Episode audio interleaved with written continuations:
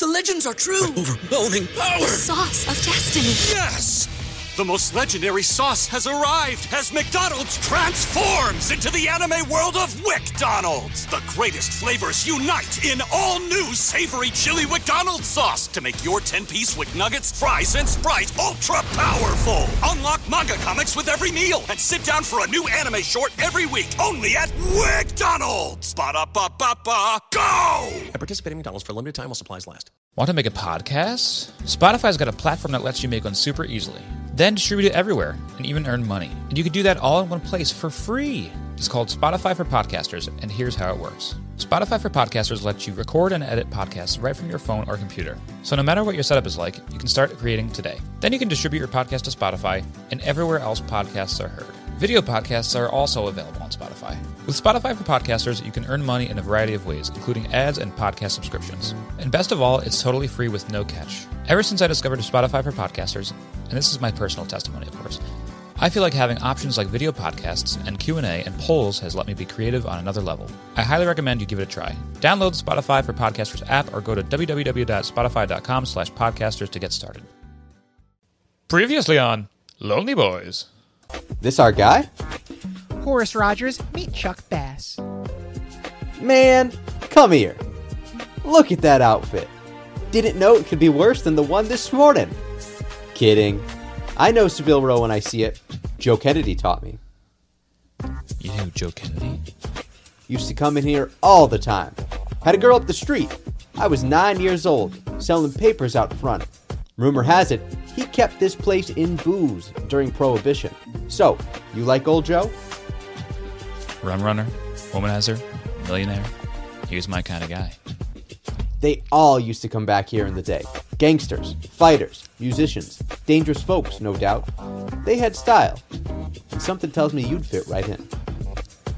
That's possibly the nicest thing anyone has ever said to me. Hey guys, I'm still here too. I'm just gonna make my bed in the back here. Uh...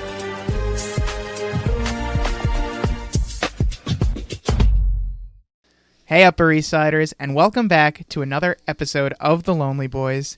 My name is Matt. I am one of your titular Lonely Boys, and I'm here to break down Season 2, Episode 8 of Gossip Girl, Pret a Poor J. You know, I, I, I feel for Brendan here because I don't even Oh, understand yeah. the reference of this one. I can't even pronounce it, so it's going to be tough for, you know, noted dumb person Brendan to get it. But uh, without further ado, let's, let's bring in my co-host. He is man, I mean, how else to describe him? He is a great guy, unless, of course, he's dating your little sister. Brendan, how are you this week? Hello, that fits perfectly here because I am, of course, the creepy uncle of podcasting, aka Uncle Cream. Hi, the Hoda Cream Nation. I'm recording live from the crematorium with underwear on today. oh, look at that. That, that does fit in well because I think our new character, Creepy Max, is like the creepy uncle of the the Upper East Side, just taking pictures of everyone all episode. So it, it Yeah, fits not in a lot of well. lines, just a lot of picture taking and uh, directing of clothes being removed. Yeah, what do you think that uh, audition process was like? I don't know. It, it just. You think it was? I, I think he had the You look. think it was? They had. A, they had people come up in a lineup and just look at them like, who looks the creepiest? Do you think it was bring your own camera to the audition? Oh, definitely, without a doubt. All right. Well, without further ado, of course, we have another great guest this week, a prolific podcaster in her own right. Please welcome to the podcast, Kayla Erb. Kayla, how are you? I'm wonderful. Thank you so much for having me. Of course, we had to get you on the podcast. I know you are also a Gossip Girl fan, and I've been, you know, we've been trying to get an, an episode figured out for a while, and we finally figured one out, and here you are. Um, if people, you know, are wondering how we know each other, we of course were uh, best friends. I don't think there's any other way to describe it. Best friends in eighth grade. uh, didn't know you beforehand, and you know, not so much best friends afterwards, but still, still decent enough Pretty friends. much just eighth grade. But I mean, it was, really it nice. what a wonderful year eighth grade was. It was the rise and fall of the Matt Gagan Kayla Erb friendship. well, actually, no. In ninth grade, you used to give me a sandwich every day in gym class. wow, that, Where'd you know, get these sandwiches I don't even from? remember that, but what a what a You backstory would, for you us. would have two sandwiches because they were on like the smaller rolls, but your mom kept Right. putting jalapenos on them. and You didn't like Oh, it, that's nice. so I would take them from you. which is great because I mean, You I didn't go home and tell your mom hal- to get the fucking jalapenos off? listen. I don't, I don't mess with the sandwich artists. I'm a big jalapeno what you call fiend these days. So I think the Yeah, problem was if we are going to go into uh, the, the sandwiches of, of ninth grade, I think the problem is this: the jalapenos do make the sandwich kind of soggy, and I didn't really like that aspect of it. So uh, that that does make sense to me as uh, as to why I, I would maybe want to give them away. I'm glad you Yeah. enjoyed the sandwiches, though. I'm glad someone was eating them. It was very nice, but you weren't always having two sandwiches, so I don't know if you like came home and you're like, Yeah, I Kayla was is gonna say. suffering. She has no food. Please.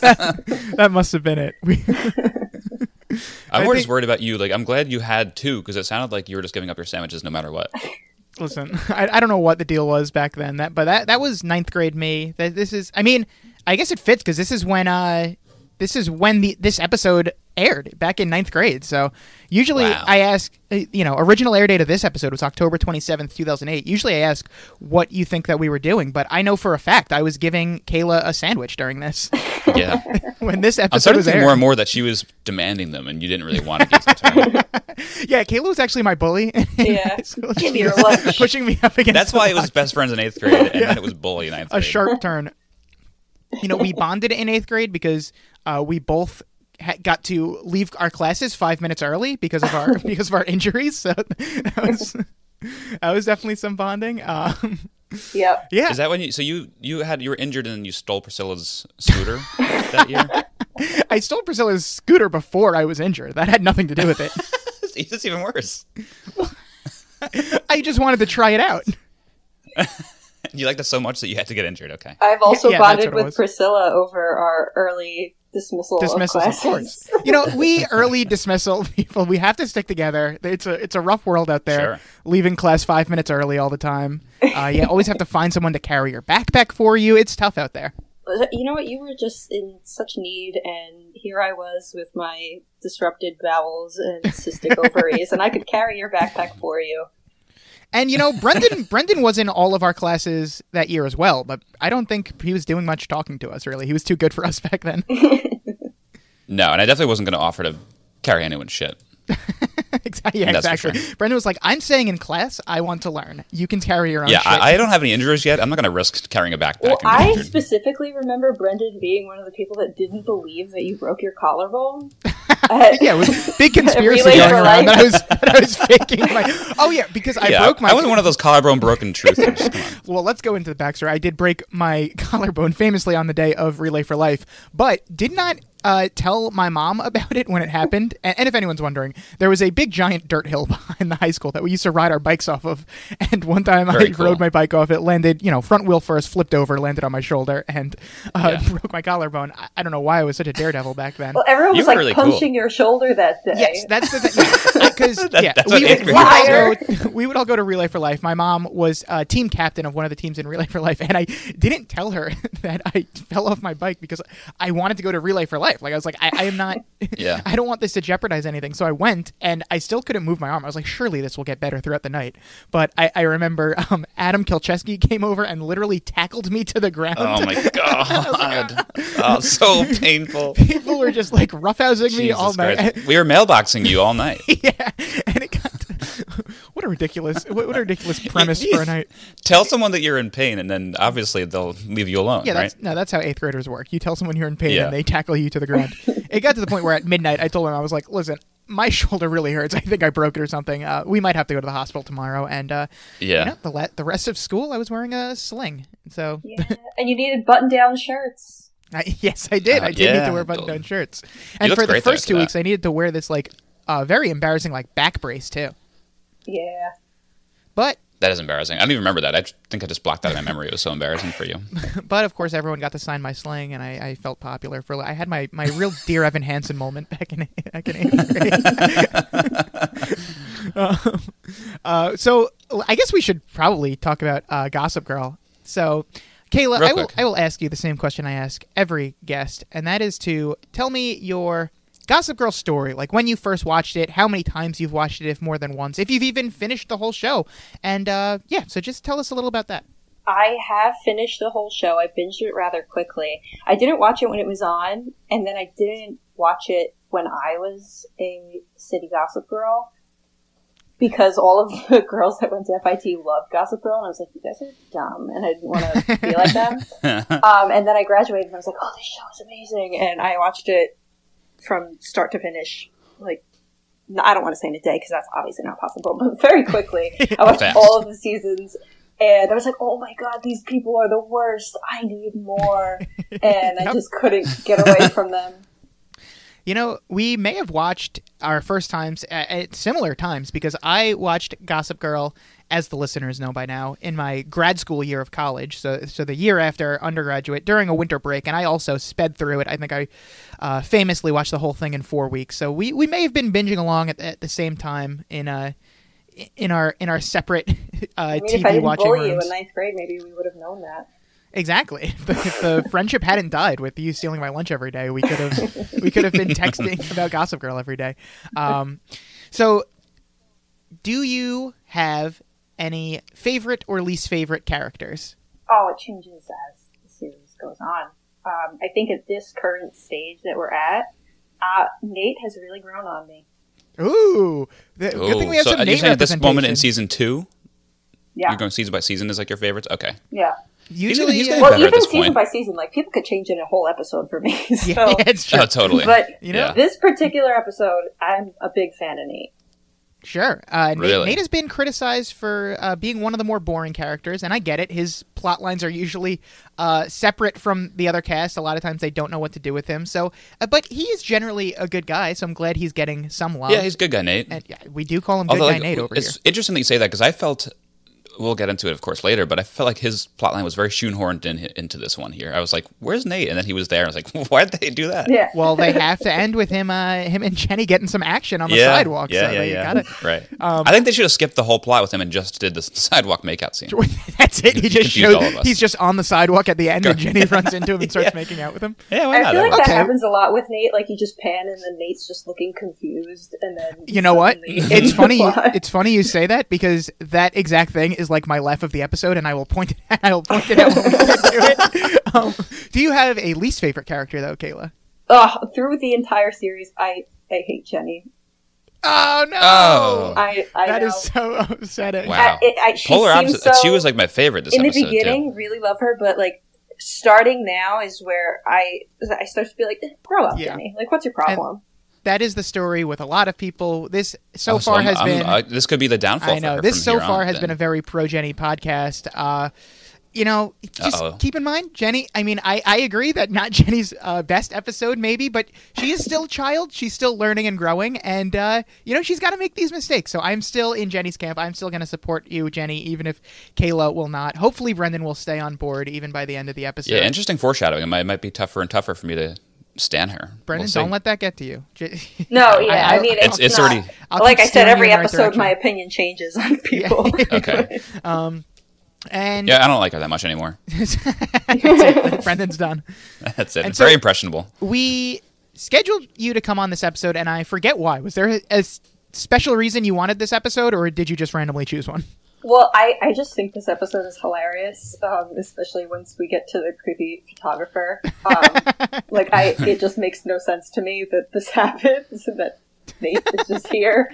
Um, but I mean, there's other episodes that I'm like down the line. I must be here, and if you don't call me, I will come steal your sandwich again.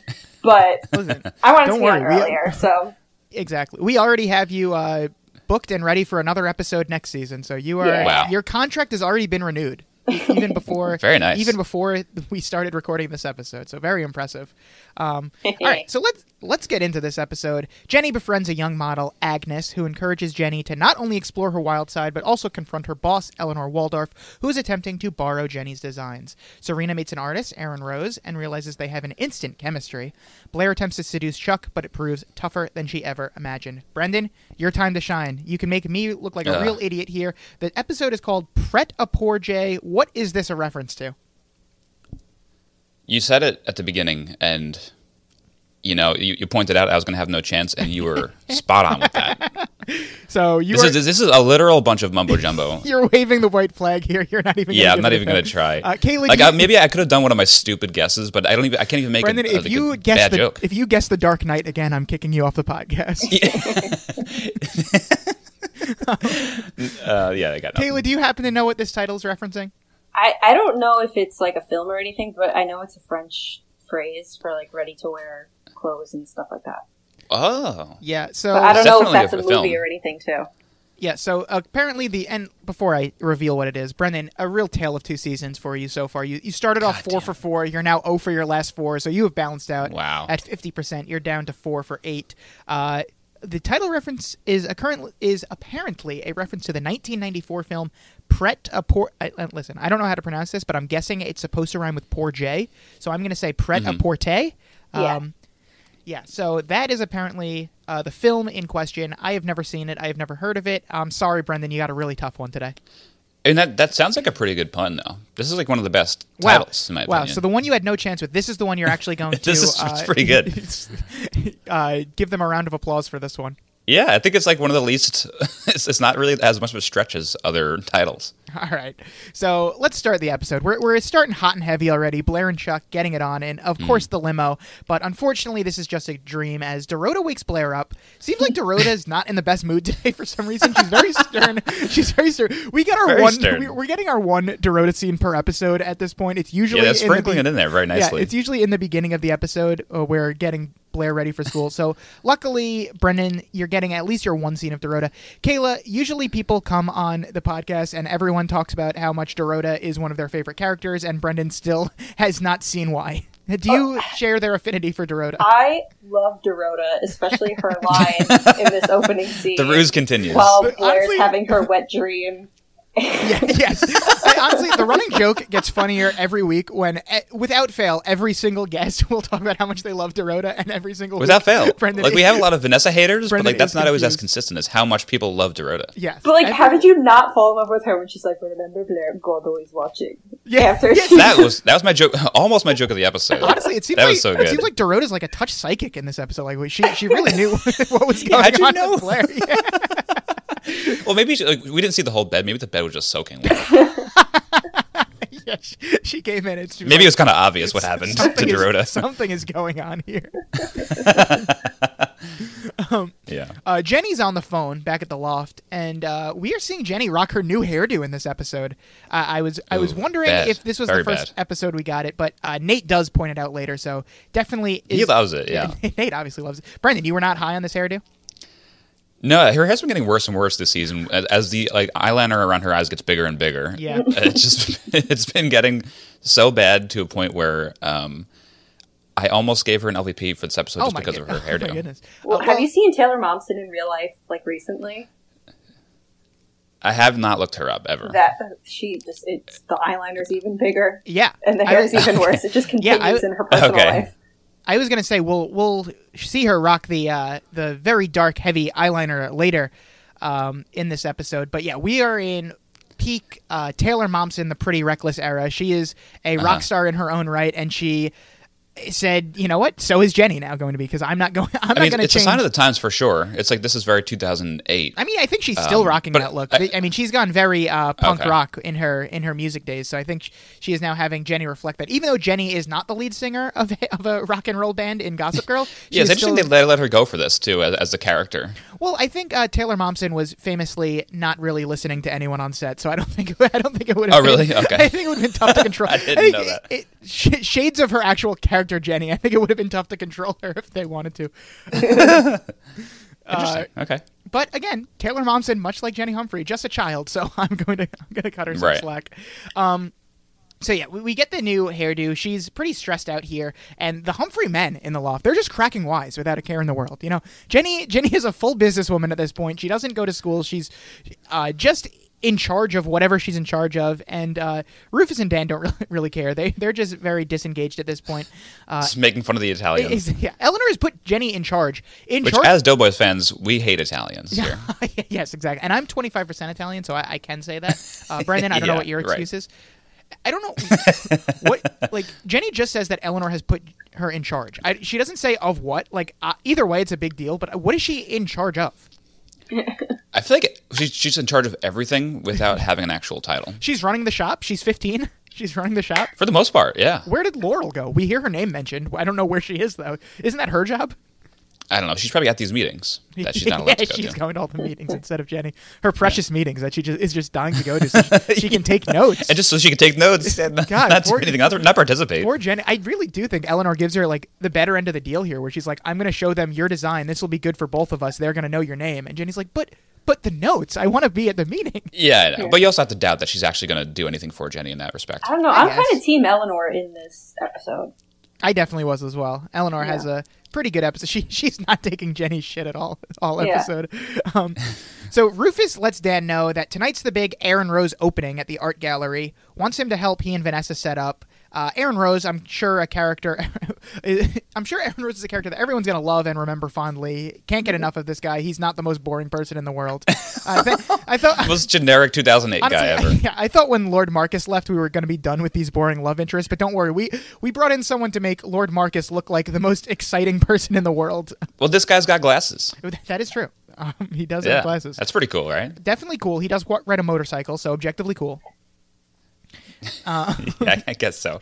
Yeah. So Rufus uh, discovered him at uh, at RISD. I guess Rufus is just going around to the local colleges and just scooping people up. I, I mean, at least Not we're that seeing local. Ru- That's Rhode, Yeah, that's Island. true. It's not local at all. I Yeah. don't know why I said local.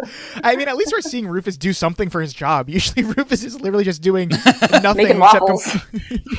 except complaining Just making about waffles, yeah. how Lily, Lily doesn't love him and making waffles. Yeah, like usually Vanessa is doing all of the work. Rufus finally getting his getting his head back in the game. Uh, Jenny's looking for her sketchbook. Apparently, no one has let her know that Nate is using the bathroom, and uh, she's gonna walk in. Nate Nate comes out, and you know I, I know Nate is technically living there at this point, I guess, but. Uh, I've stayed at a lot of people's houses, and let me tell you, I would never have the balls to walk out of another family's bathroom with no shirt on. Shirtless. this is so funny too. He's just like, "Oh, uh, didn't see you Yeah. there." It's like he's he's trying to look so hot here. It's- all intentions All are to impress. Jenny. Listen, when I stay at someone else's house, I am getting fully dressed in the bathroom as soon as I'm done with the shower. I'm not walking. As a matter of fact, Right. like that's a fear that I that I have that I'll shower and like forget to put my shirt back on, and I'll walk out and there's a huge party going on, like George Costanza and Seinfeld. Yeah, I'm leaving like no trace of me behind if I use anybody's Yeah. anything at their I was not even in there. I mean, maybe it'd be different if I looked like Nate, but Nate's just already acting like he owns the place. He's like, yeah, I'll walk around shirtless in a towel. Who cares? Yeah. This, this is my house now. See what I do anytime I go into anyone's bathroom, even just like to pee. I always come out with no shirt on. Speaking of pee, it's it's time for me. It's time already. It's time already? go. yeah, it's What's gallon how many pee breaks are we gonna have? All right, you might all have right. quite a few. Hold on, I'll be back. Yeah, here we here we go. And now it's time for the pee break.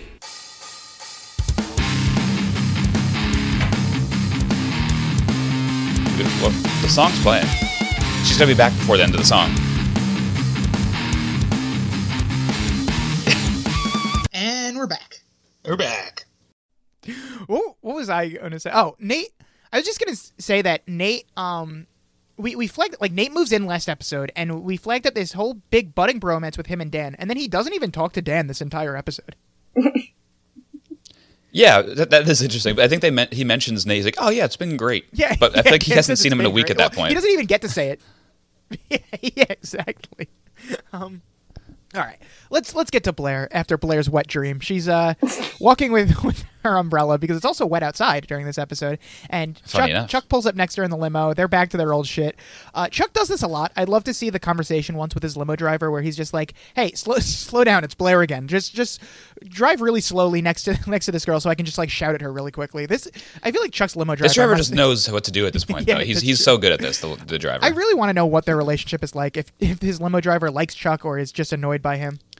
Oh, this fucking rich kid. And so uh, Chuck's saying he may have been too hasty after turning Blair down last week, and and he was fooling me. When I'm watching this, I'm like, this is coming out of nowhere. Last week, he was like, "We- we're not going to fuck unless you tell me you love me. Now he's practically begging her to get into the limo. I know. And, uh, you know, prankster Chuck, he fooled me and Blair both because she goes to get in and he locks the door, Uh. tells her she has to say those three magic words. Blair, she's close. She gets them one one important word wrong. She says, I hate you instead of I love you. And he rolls up the window and drives away. What a move from prankster Chuck here. Great move. Great move. But I'm sure he does at this point, like, still really want it. He, again, like as Nate, I mean, as, as uh, Dan points out later on, he is still a high school kid. Of course, Chuck You can't it. help the hormones. yeah, of course. Like he would have been happy if she actually got in the car. Uh, yeah, but he's playing the game. They have to play the game. Play in the game. Play the game, as Queen says. That is a Queen Yes. song, by the way. Just want to put point. I thought you were talking about Queen Bee, So, the 50-year-old the queen reference. of Constance No, no, no, Waldorf, no. as the Queen says you do No, have to no, play no. the game. You're correct. um, well, at Jenny's job, we're meeting Agnes for the first time. I'm very excited because this is the first time I'm watching this show since watching the OC, and that is the iconic Kaitlin Cooper from the OC, played by Willa Holland. Ah, Uh, she did look familiar. Brendan, you've never seen the OC. I don't know what you're talking about.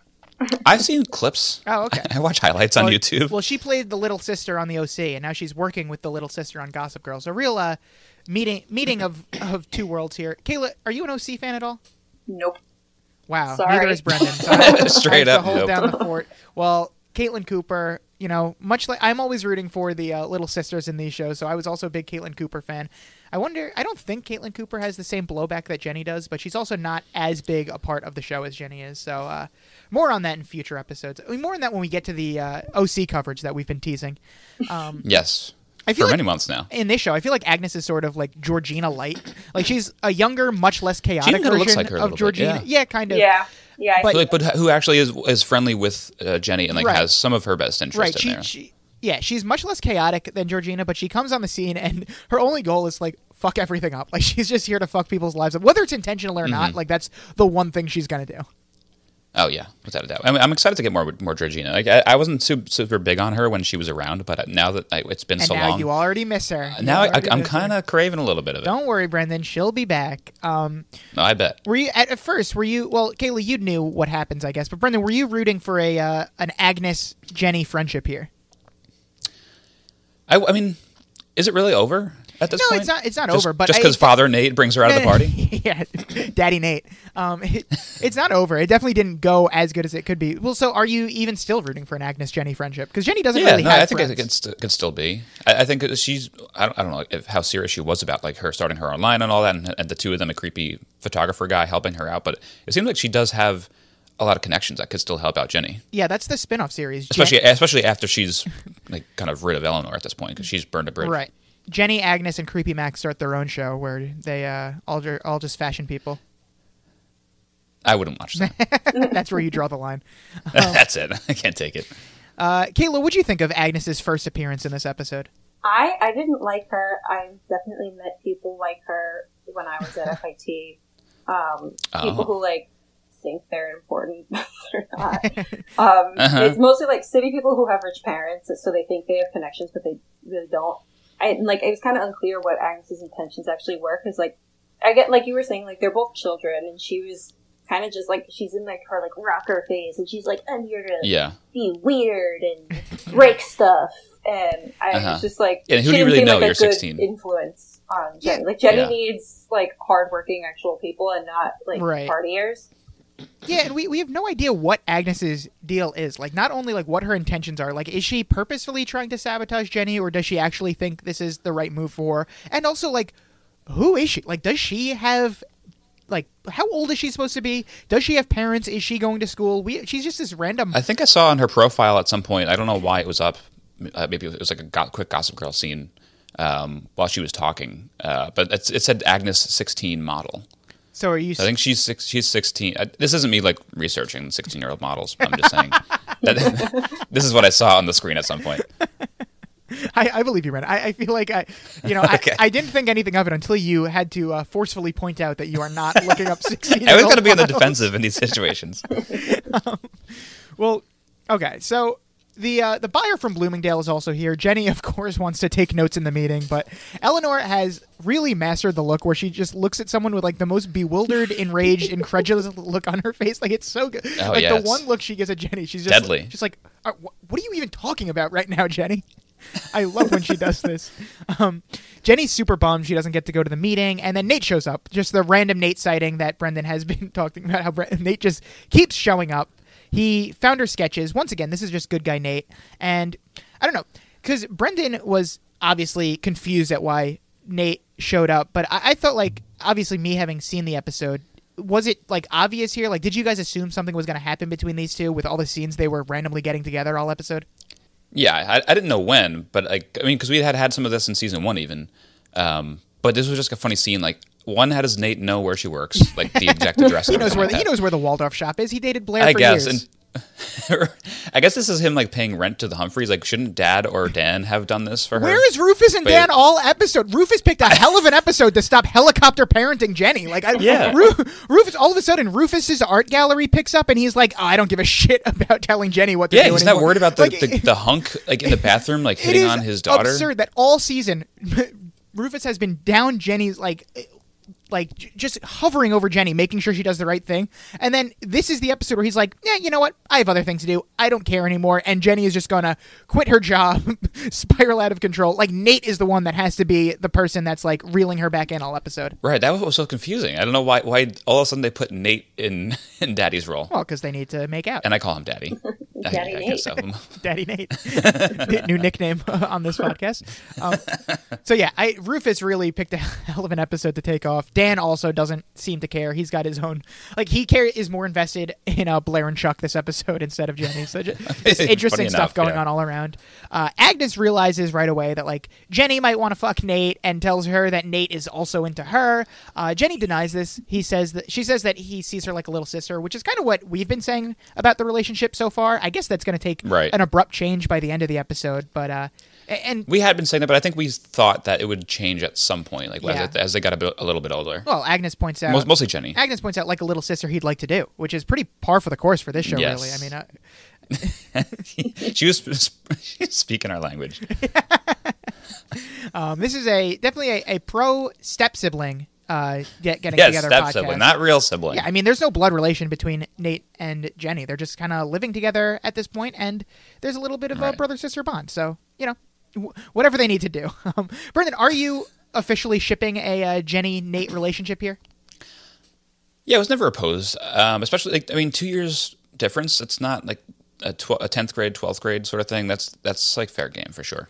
Yeah, and uh, I think the, the the dividing line for me is like a twelfth grade, eighth grade is a little bit tough.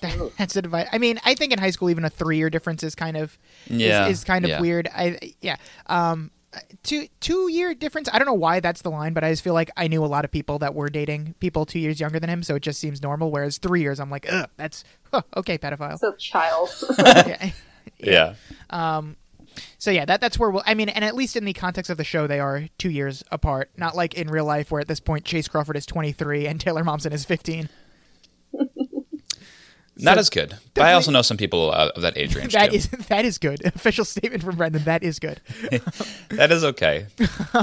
Well, w- already we are in the like first third of season two, and Nate has already had a relationship with Blair to start off the show, a fling with Serena that predates the show.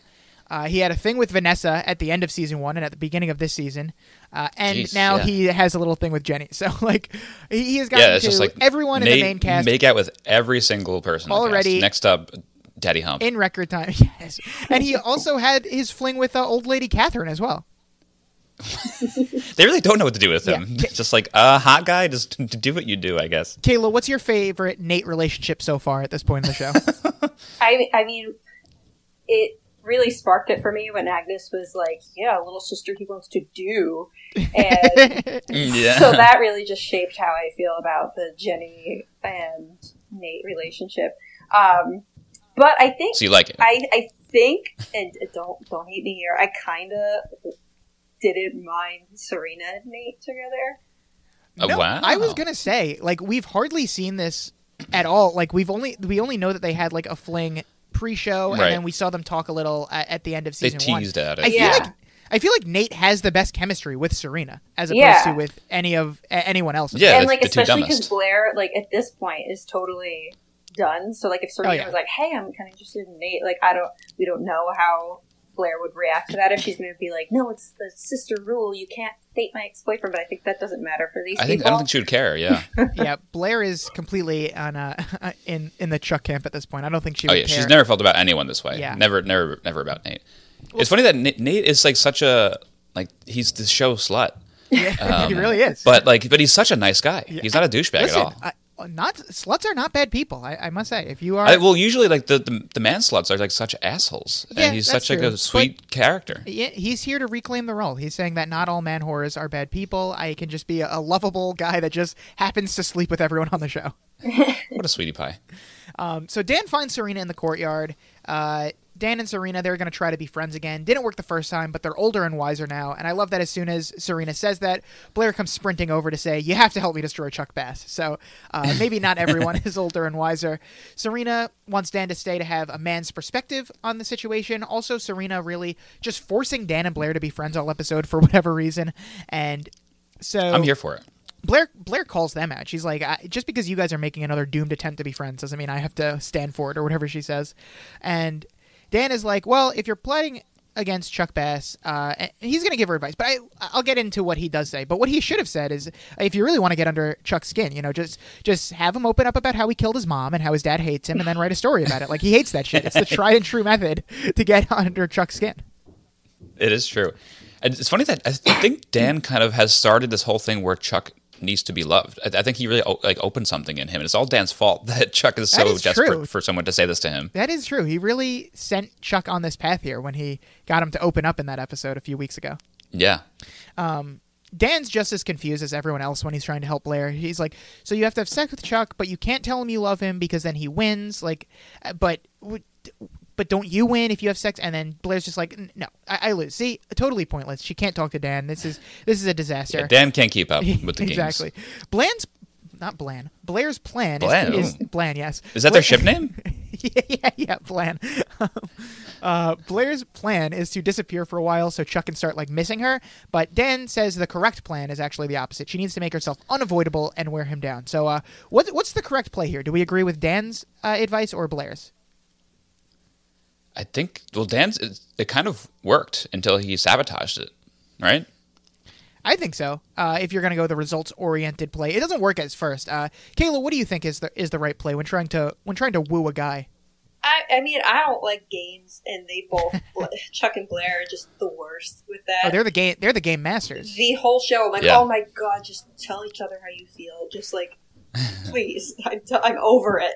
It's true because I I don't I I enjoy the game to a certain extent and I like watching Right. a, a good Blair and Chuck mess around but at this point it's just more of the same and it's like it's getting old like even now like we, it Right. may be a few too many consecutive episodes of this like how many consecutive episodes can they really do this thing where one person wants to say it but the other person refuses and then all of a sudden the other person wants to like we Yeah. we've seen this this is this is old hat I've seen this And then especially once they even admit at the end of the episode that like the only reason why they're so into each other is the game Yeah. itself.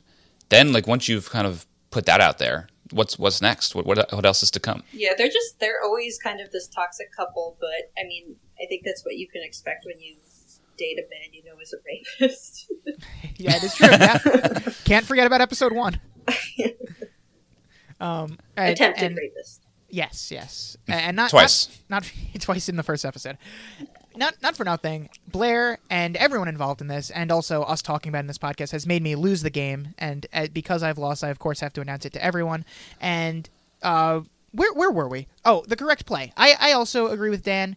I think that uh, you know you you don't want to disappear because then like the worst case scenario is they like get used to life without you and then they realize they're like oh maybe i don't need them and then they just stop talking to you altogether so i am uh, I, right. i'm always just like reaching out and texting random people just to make sure they still remember me so so that i am not i am not losing friends down the line like i did with true. kayla in ninth grade And every every time I'm just about to forget you, you do text me. yeah and that's like with us that's like every other day so you you have a very short Short memory so i have Memory to of a goldfish. I have to, remember me we have a podcast Is that the only reason why I'm contracted to come back?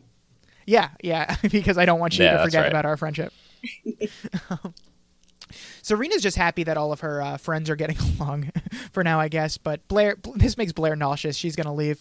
Uh, we'll go, we'll go back to Eleanor's shop, and I, I'm just realizing that it's kind of wild that Eleanor has more scenes with Jenny than with Blair. Like we've joked about it before, but it's really true that Ele- Eleanor and Jenny are like the mother daughter relationship of the show, and not even Eleanor and her own daughter Blair. Yeah, so much more strong feelings for for Jenny. Yeah. Whether that be good or bad at the time, but the she really time- seems to care much more about it. When was the last time Eleanor has even spoken to her daughter? I guess this is why everyone likes Dorota so much because she at least Right. cares about things. Maybe things too intimate with uh, with Blair, but at least she, she cares about her more. Brendan, you're starting to see it. You're starting to get won over by Dorota. yeah, yeah. I'm assuming this is direct the direction that we go. Yeah. El- Eleanor actually apologizes to Jenny about the meeting, but uh, you know the the ballad of Jenny the Savant here continues as Robert loved the dress. He, he loved one dress in the entire shop. It was the one that Jenny was wearing, and I'm still not seeing what's so special about any of Jenny's designs. But I'm forced to believe that No, she, they all suck. She actually is as gifted as everyone keeps saying because like everyone, keep, without fail, everyone keeps like drawing Right. their eyes to the one thing that Jenny has made that week, and you know I'm happy for her. Good, for, good for her. The the gifted and talented Yeah. Jenny Humphrey. And someone from from literally like from FIT, like, what do you think about the fashion in this episode, and what what about Jenny's work? Do you I mean, think? it's very telling of times Uh, to say the what least. she's wearing. But I mean, like when Eleanor says, like, okay, just remake this dress. Like, does that sound outrageous to you guys that she could just do that real It- quick? I think the, way- the way that she describes it, what she has to do, sounds insane to me in, in a day. I don't know if that's true I mean, or not, so but like, it sounds crazy. And like the way Jenny says, like she, she just made this. She didn't have a pattern. She didn't make patterns. So like it is a lot of work that she has to do, and it is impressive that she could just make things.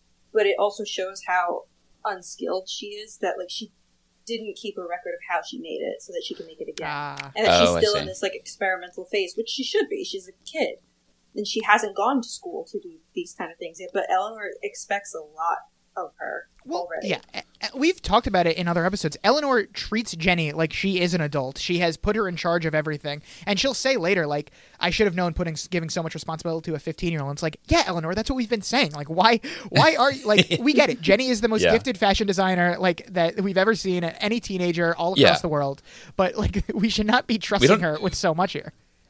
Yeah, we don't need her to be like having the responsibilities of a VP. We just need her to like be a paid intern. Yeah. Yeah. So, I mean, Kayla, you're pretty much like a real life Jenny, Jenny Humphrey here, which is very interesting that you hate How Jenny so much. dare you? Listen, the only And like we're not, we're actually on camera right now, and I see you're wearing the same dress that Jenny created. I'm actually 15, and there's an old man taking nude photos of me right now. Yeah, I was going to ask about that creepy 35 year old in the background that just had a camera and was kept taking pictures. Like the flash photography was throwing me off a little, but I was just going to let it go. Um, so, um, yeah, uh, Eleanor wants to show Barney's and Bendel's the same dress and kind of like manipulates Jenny in this conversation to to give her permission to show her dress to it.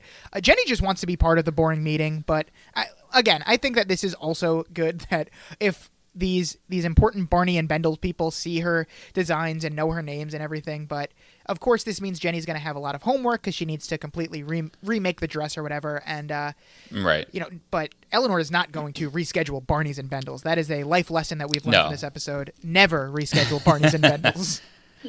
And again, I, I still totally doubt like what what is the incentive for Eleanor to mention like oh Jenny made this. I mean, she could just that. throw Jenny a bone once in a while. She doesn't hate Jenny. I guess. Yeah, I know. Why wouldn't she? Yeah, I mean, I don't know, well, 'cause what does that do for her? Most like big designers, they never really make it clear how big Eleanor Waldorf designs are. Like she's in these stores, but like most of these big designers, like they have a team of designers.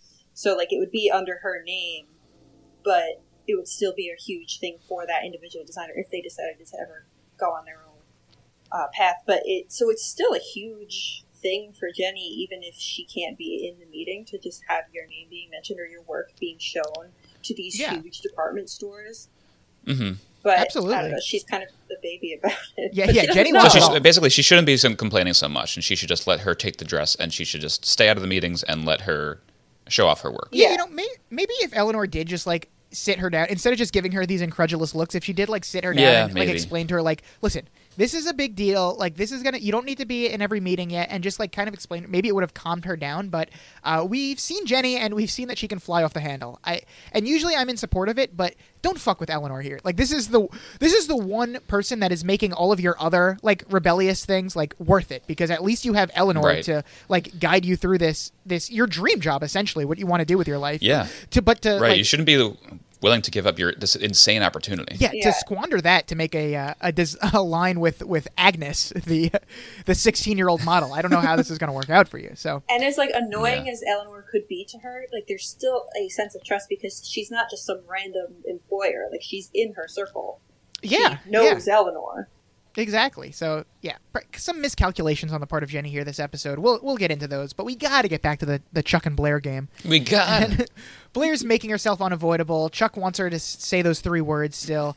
Um, I, I guess overall about this whole stupid game that gets played, like, does either of them come out on top? Like Blair is obviously being so dumb here. She clearly does love him and desperately like also wants to fuck him, but at the same time, I have to admire the pettiness of just not wanting him to win, even if it is annoying. Um, I, I guess, Brendan, did you think Blair would be able to wear down Chuck eventually? Yeah, easily. I mean, I mean, again, like she's one of our favorite characters, if not our favorite character. She's beautiful. Chuck is a 18 year old, 17 year old. I, I think I would be worn down by her pretty easily. And are, are we Team Chuck or and T, or Team Blair in this episode, or are they both just too stupid to choose a side? Yeah, They're a little both too stupid, but I feel bad for Chuck mainly because over the past few episodes, you've just like he's been sort of pitiful almost, um, and you just you just you do want him to, to find some love. Yeah. Uh, what What about you, Kayla? What What do you think about these two? I think Are you they're both annoying, but I, Are I agree with Brendan. I do have a little like there's obviously a lot of trauma in Chuck's life, and I just want him to be loved. um, Yeah. But like, I also don't think he should seek that from Blair. I think he's got a lot of other baggage he has to unpack. yeah, right. Are you a uh, Chuck and Blair shipper overall? No, No, wow. Um, what about Okay. individually? Because famously, Blair is obviously my favorite character of the show. I love one of my favorite characters in any media ever. Uh, a lot of people come on and say that Blair is also their favorite. Blair is also has been winning Brendan over uh, in these first two seasons, and Chuck is someone that also. Uh, starts off terrible, obviously, but is also someone that quickly wins people over. Where by by the end of the show, and even by this point, I think Chuck and Blair are a lot of people's favorite characters. So, how, how do you feel about both of them individually, even if you don't like them together? yeah, I think individually they both have kind of sad backstories, and Mm-hmm. especially like and very common of people who are like neglected children because their parents are just off being rich and going to other countries and Mm, right. with a nanny. But I, I I don't love them together. I do like Blair. I think she's a toxic friend too. Um, so I, I get really annoyed with her throughout the series, but I also I'm annoyed with most of the characters of the show. Yeah, of course. These are not Uh, likable Right. people. No, but I do love how calculated she is all the time. Absolutely. Yes. Gotta love Blair for that.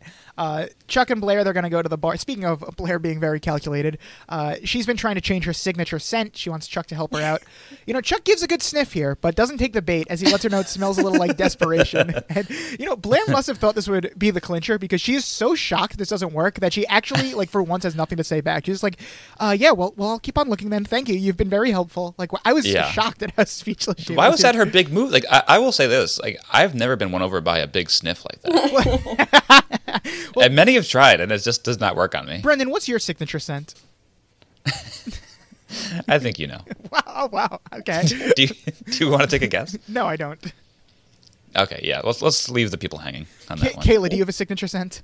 I I don't think I have a signature scent, but I will say that I've learned over the years to not tell a man he smells good because that gets taken as a oh you want me Ah, every single time rather than It's just so saying weird. oh I like that brand but what is it? They're like oh she loves Yeah. Yeah, pheromones. you know, at first, I was gonna, at first I was gonna say, "Oh, why, why not tell people?" That seems like a nice thing to say. But then, yep, I get it because men, Yeah. men are idiots, and they will just, of Yeah. course, take that as. And that, I was gonna- that that's nail on the head too. That that's my scent. My scent is pheromones. and just noting down, I will never tell Brendan I like his scent, just in case. Um, so when this doesn't work, Blair just blatantly pours her drink on Chuck and starts to clean him up. And Chuck's had enough of this, and I just love his line reading where he just goes, "I'm bored." And you ruined my pants. Good night, Blair. just so nonchalantly says Just it. putting out the facts. before he walks Yeah. out. So good. Um, She did. What Serena a This is a bad though. showing by her. Like, this is not her best move. I, I don't think it's her best move at all. Like it, this is stupid of her. I love it how blatant it was. It wasn't even like she like pretended to knock it over or something. She just They're like, looking at each other, and she just throws it at him. She just poured it on him. you can't just do something blatantly and say "oops" and have the other person think Right. that this was an You, accident. you can't throw a drink on someone's crotch and then try to give them a hand job under the bar and expect them to love you. Hey, Listen, I've never tried it. I think in other circumstances it may have worked for Chuck. Yeah, yeah. Yeah, maybe. Serena comes to the art. But I think he also, Oh, like Dan said, like later on, he goes like, uh, "Go find him because he's probably going home to like crank off or something." Oh, you think that's what Dan said was implying? I think that's what he was trying to say because he probably was like because he's Chuck. He's so good at putting on putting it on, you know. But but I'm sure he was like actually really turned on and wanted to go home and like take care of business. So uh, Serena is, is looking for Dan, but she finds none other than Aaron Rose. And as soon as he turns and looks at her, he immediately falls in love, as is usually the case with Serena. Uh, they're going to flirt a little. Serena seems kind of smitten as well. Must be the glasses that Brendan pointed out, uh, because anything I don't know what else it would be. Because this guy is another boring guy with no personality. Uh, I, just the way he's talking in the scene, he's putting me to sleep. I'm not really seeing the chemistry here, but I, I guess good for them if they're gonna if they're gonna have something. This this looks like what Daddy Hump must have looked like when he was this kid's age. like 20 year old Daddy Hump. Is, That's this why, is exactly him. That's why Rufus like hired him. He went to he went to RISD and was like, "This guy looks like me. He must be great at art." And he hired him. Yep. Uh, and they they came back together from RISD on his motorcycle. yes. That's a great visual. Just imagining, yeah, like the um, Seth Rogen and James Franco in the Kanye video. yes. Um, Vanessa and Dan are getting ready. Vanessa says she has to meet Rufus at the storage space. I don't understand. It looks like they're at the cafe right now. I thought the cafe was the storage space. I'm confused at where Rufus spaces are are taking place. It sometimes it also seems like the cafe and the art gallery are in the same place. I like it doesn't matter, but I'm just very confused whenever I watch this. Like, what's the cafe? What's the art gallery? Are they connected? Are they separate? Is there another storage space that we keep bringing up? I, I guess it really doesn't matter, so I should stop bringing it up. But th- this is just No, it is confusing. I'm just, where are they? I don't, because All we know is that Vanessa no longer works at that bar that Chuck didn't buy, and she's back to working at the cafe. yeah, they abandoned that storyline the next episode. What happened with the, with the big with the big bar? that Chuck Chuck didn't buy it, to it's gone. What what what happened to Bulldozed Horace? it. What happened to Slifer's favorite character, Horace? Ho- Horace is under the rubble after they bulldozed it. they killed him. Yeah, Vanessa needs to get going to help her best friend Rufus out because he's stressing. All- All the times I watch the show until you flagged it up, Brendan, I never realized how close Vanessa and Rufus are. But they pretty much do everything together these days. They're better friends than Dan and Vanessa are. They are. They work together. They Vanessa is at breakfast every morning for some reason. Like it's ridiculous how close these two are. Yeah, they talk about like bringing in Nate as if like they don't already have someone that's kind of just being a squatter in their house. yeah, exactly. um, Blair is really leaning into this getting help from Dan thing for some reason, so she's actually going to call him here. Vanessa's very confused when she sees this, and I, so was I kind of because I feel like as soon as this didn't work, Blair would be like, "All right, Dan's obviously an idiot. I never should have listened to him." But she calls, she she berates him a little at first, at least. So uh, she's pissed that it didn't work. Dan asks uh, if she's sure he wasn't just pretending and blair lets him know that there was no hard evidence of that literally and brendan i feel like I, I know your sense of humor by now after knowing you for years and doing many podcasts with you so i have to ask was this your joke of the episode no. wow Uh, this was good. No, and, and you are right. That uh, that did make me chuckle. Chuckle. Um, because i know but uh, there, there's a better, there's a darker joke that comes Okay, later. It's either it's got to be a dick joke or it's got to be something. oh you know uh, maybe it was my funny. joke of the episode as well then It So might we'll be, get- but yeah. yeah. i just know that you love a good peen joke so i thought this might be it I love the peen. yeah yeah so does you know i'm sure dan is, was also thrilled to be hearing of chuck's limp dick in this moment Yeah. the facial reactions from Dan were, were very funny in this scene. Where he's like, "Why is this Blair keep telling me all of this?" Um, but at least now we know that the nape of the neck is Chuck's kryptonite. I wonder what my Yes, kryptonite it is. is I, really- I haven't found my kryptonite yet. I don't know. That's, that's a good point. Not a big nape We'll- we'll find I, out. don't, I don't think. No, not, not a nape. No, I don't think it's the nape. That much me. I do know. I put my nape in front of you many times, and you, not a, not a taker. work. Doesn't Um, work. I really don't know when Dan became the guru on this stuff, but he lets Blair know that she actually has him right where he wants him and to intercept He's him. He's doing home. great, and Yeah. I do love them talking together. I, I'm hoping that they become friends. You know, I just want all these people to be friends. I, me too. You know, Blair was in contention. Not Blair. Dan. Dan was in contention for MVP for me until the end of the episode. Where For he the just- whole where he episode, just decides to. I know. to, to, like, So I have thoughts on this. We'll get to that too. Yeah. But like he, I, I felt window. like the exact same way. yeah. Uh, Blair takes his advice again. She'll let him know what happens. Dan's like, "Oh, please don't." Uh, Blair also going to do another bass pun with "Bass out of hell."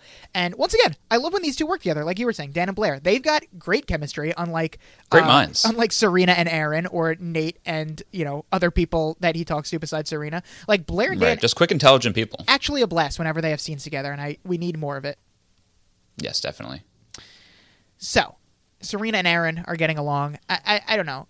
Again, I don't want my thing to just be complaining about how boring all the male guest stars are, but th- this is this is where we are. They they keep doing it to themselves. And D- Dan stops by. He looks pissed that Serena and Aaron are getting along, and he he's gonna break up that party real quick. And you know that that's all for that. Uh, for now, it's just I, I did. I I keep complaining about Aaron. I haven't asked you guys what you think of him yet. Did did he somehow uh, woo you guys the same way he was wooing Serena? He's so boring. Yeah. Yeah, he's. I- I I, have think seen these him in kind of- other shows too. He was in Dear White People, and he's like the same character on that show too. hasn't Really? changed at all. And Does he still just- speak?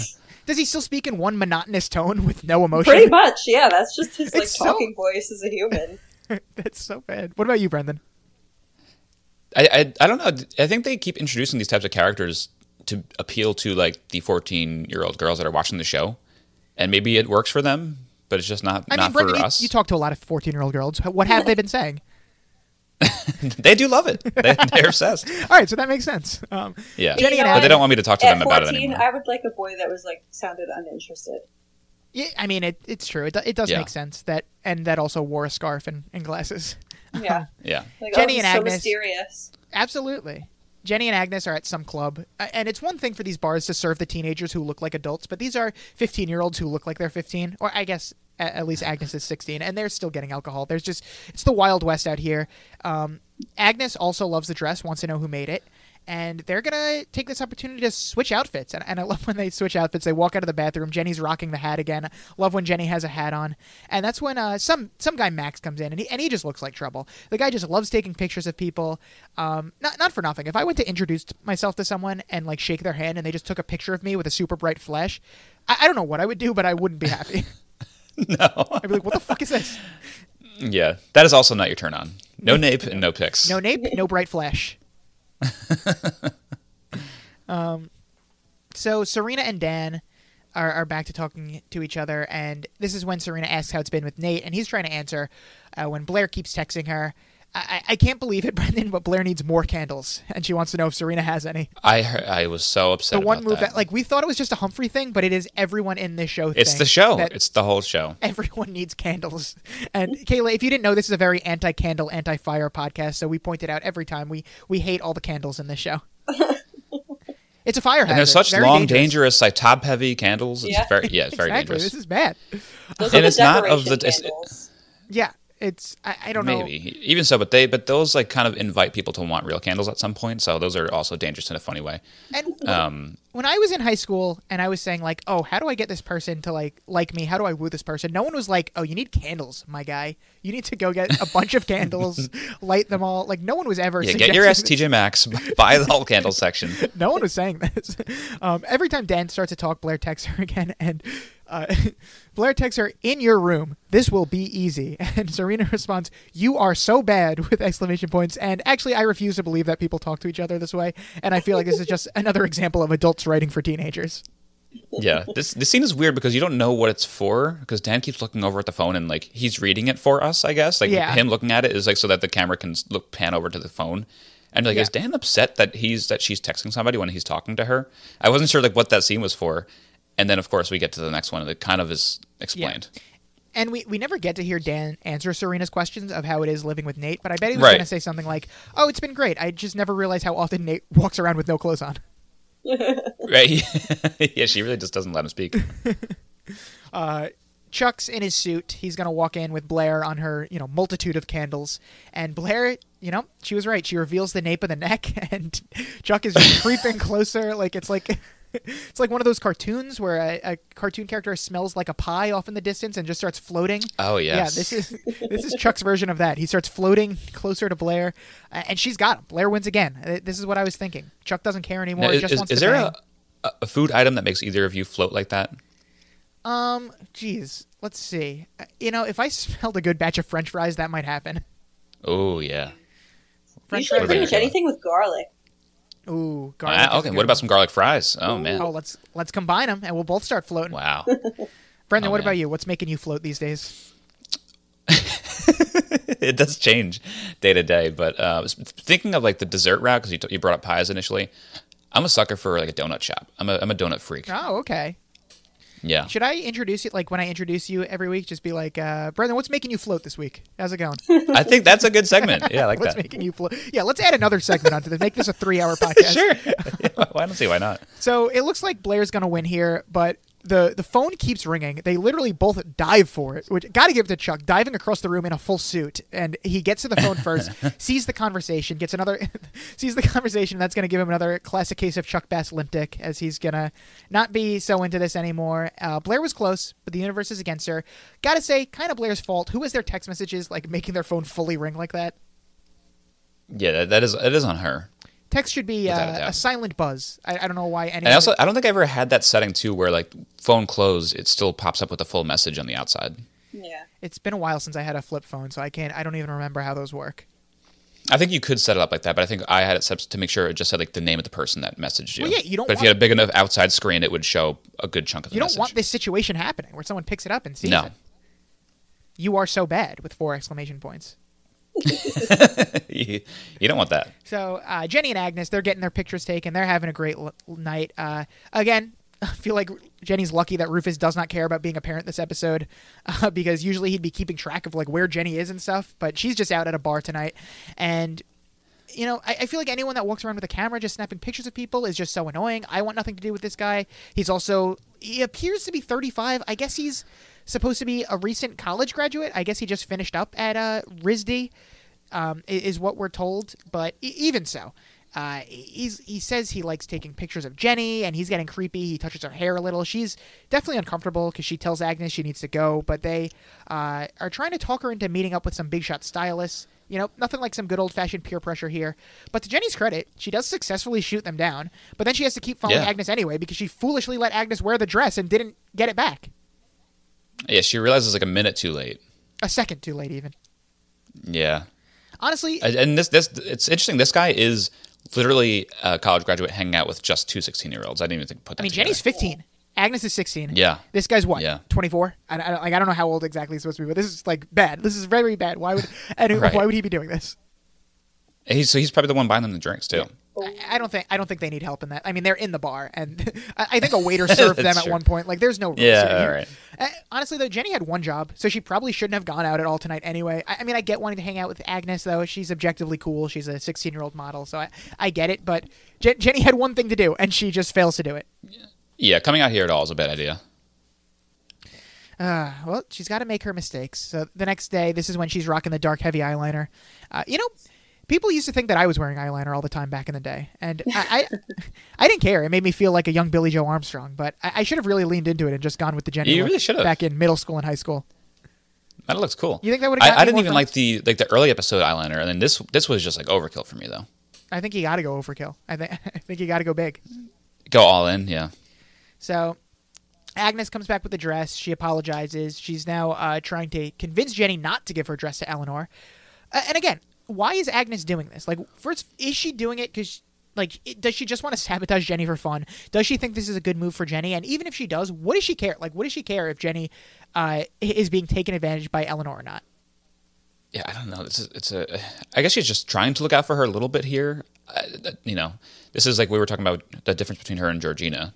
I, I think maybe she does someone have her best interest in in mind, and she thinks maybe she is famous enough and popular enough to help her out in in her career. Yeah, I think Agnes does have good intentions here. I think she's like, because not that she's a starving artist, but she hangs out with a lot of them, so she's probably very much into like, no, you should root for the little guy. Don't work for the big corporation. Do it yourself. hmm So like, I get that, but also like, don't burn the bridge on Yeah, your way that there. makes sense. Yeah, I, I guess I wish we would have had some more like exposition about that, like just explaining where Agnes was coming from, because I was just so confused, like what she was doing here. But that does make sense. And uh, listen, I was all for Jenny quitting school and abandoning her friends and family for the sake of her dream job, but uh, like now she's fucking with Eleanor Waldorf. Eleanor is her ticket to actually make this work, and. What does she think following Agnes is going to get her? Like, come on, Jenny, be smart. I, I've been on your side so far. I, I don't want her to let me down here, but sadly, uh, it, it's going to keep going this way this episode. Yeah, And later on, she even points out the reasons why she can't burn the bridge because she's got no, like, why she shouldn't have burnt the bridges because she really has no funding. She's got Yeah, nothing. exactly. She's a, a child. Like, oh yeah, so you laid out all the reasons why you fucked up. Yeah. okay. She's just really susceptible to peer pressure, and Agnes like knows what to say to her. She she goes, she shows Jenny all the pictures from last night on what appears to be like her MySpace page. I guess this is a nice little blast from the past. Oh, past. okay. Also, uh, Kayla, you back in our our heyday of best friendship in eighth grade, you famously made my MySpace page for me. Oh yeah. Did, did, did this bring back memories for you? you know, I, I will lie. I made a lot of MySpaces for people back in the day. Wow. So you're um, saying I wasn't because most parents were like, "You're not allowed." I was like, "Screw that." You were the cool mom. Wait, So cool. were you just an, an ambassador for MySpace, just making sure everyone got on the site? You were like, Like, "This is going to be is how this is going to be how we communicate with each other for years to come. Let's get Put everyone on top MySpace." eight. I don't. We don't need to bring up those traumatic experiences. So were each other uh, in the respective top eights, or did you not make the cut for I put my. Now I do remember. I made myself number one on your Yeah. top eight, but I don't Yeah. know if you Wow. made it to mine. I better Not even anywhere in the top eight. You I were bet number because one there on was a thing where not only would it like genuinely hurt if someone was in my top eight, but I wasn't in theirs, but then it was just an extra stab when they would put Rich Reese in their top eight and not me because I was I was I was always playing sidekick to him back in eighth grade, and just to have the confirmation that someone liked him more than me, it, it was tough. It was the he was Yeah, the, just he a was- better version of you. Once again, he was the Serena to my Blair back in eighth grade. Well, Matt, if it makes you feel better, I think I hung out with you more than I did with Rich in eighth grade. He was my boyfriend in eighth grade. Listen, we cannot understate this friendship. I was you lived like down the block from the middle school. I was at your house like every other day. Like we were- it was wild. Yeah. Those were the days. I think I liked Rich better than you too back then too, Brendan, now, now's not the time. and currently. Now's not the Blair, Blair, Blair and Serena are at the art gallery. I, I thought they were in the cafe. I don't know where they are, but whatever. I, they're to me one and the same. I, um, Love Guru uh, Dan needs to help Blair out again. Uh, Blair, I don't think Blair does need his help though, because she already had Chuck like where she wanted him, and she just ruined it by not putting her phone on silent. So if she just does that again, I think it'll work out. Yeah, I guess yes. Maybe we can even blame Dan for for what happens later on because she should have sealed Yeah, the deal uh, this exactly, time. yeah. Um, and, and Serena needs to go see Hipster Aaron again, and y- you know, we, Bla- I, what I don't even know what I tuned out in this scene. I I, couldn't, I I just can't take anything with Hipster Aaron seriously. um, and Bla- Blair and Dan, Dan talks tells Blair to you know let it go, but Blair can't. Dan figures out that Blair actually does love Chuck, and uh, I, I can't believe these two are having this conversation. You know, Serena really forced them to be friends with each other, and they both just kind of listened. And now while Serena Yeah, it's amazing just, she's opening up to him like this. yeah, and now it's just like while Serena's just flirting with the boring hipster all episode, like this is as close as we're gonna get to like a Dan and Blair heart to heart. It kind of reminds me of that scene like all the way back in episode four in the stairwell where they open up to each other when uh, Blair's having her troubles with Eleanor and Dan's having his own mommy issues. Yeah. It's, it's funny how these, these characters go that hate each other. Like they'll have these moments of openness with each other, and then like Vanessa will fuck it all up for them. as she as she does. That's what makes this so special. This show that everyone, uh, even the ones that hate each other, they still do kind of have soft spots for each other, and will have those conversations. Unless, of course, Vanessa is fucking it up for everyone. Um, Blair's still hung up on Chuck winning, but I think she knows that Chuck's going to say it back because Chuck was just ready to say it last week, and Dan's got some wise words for Blair. You have to decide what's most important to you: keeping your pride and getting nothing, or taking a risk and maybe, maybe having everything. So, uh, what's more important for you guys? Because I feel like uh, I need a Dan in my life to give me this pep talk. Because my mantra is usually never risk anything because it will go horribly and you will suffer. yeah, I think I think that's that's a safe route to go. I think you have to like walk the line of both of these things a little bit. So- you're uh, you, you think we should ride the middle a little bit? Yeah, I'm kind of doing like a safety squeeze here Oh, for the baseball fans out there. You know that might be outlawed with the results of the new CBA. No more bunts.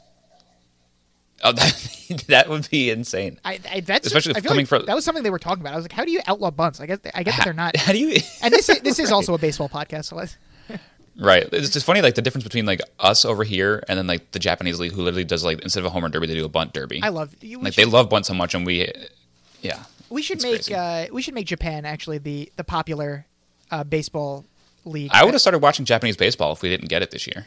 Uh, Let's get back on track. Kayla, are you a big risk taker? Uh, nah, not really.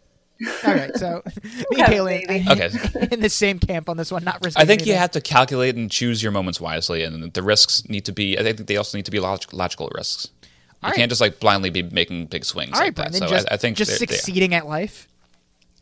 He's got all the answers. Yeah. You, and, you and Dan. I've got, uh, you know, How- thanks to Dan, I, I was confused until you that? said that. Yeah.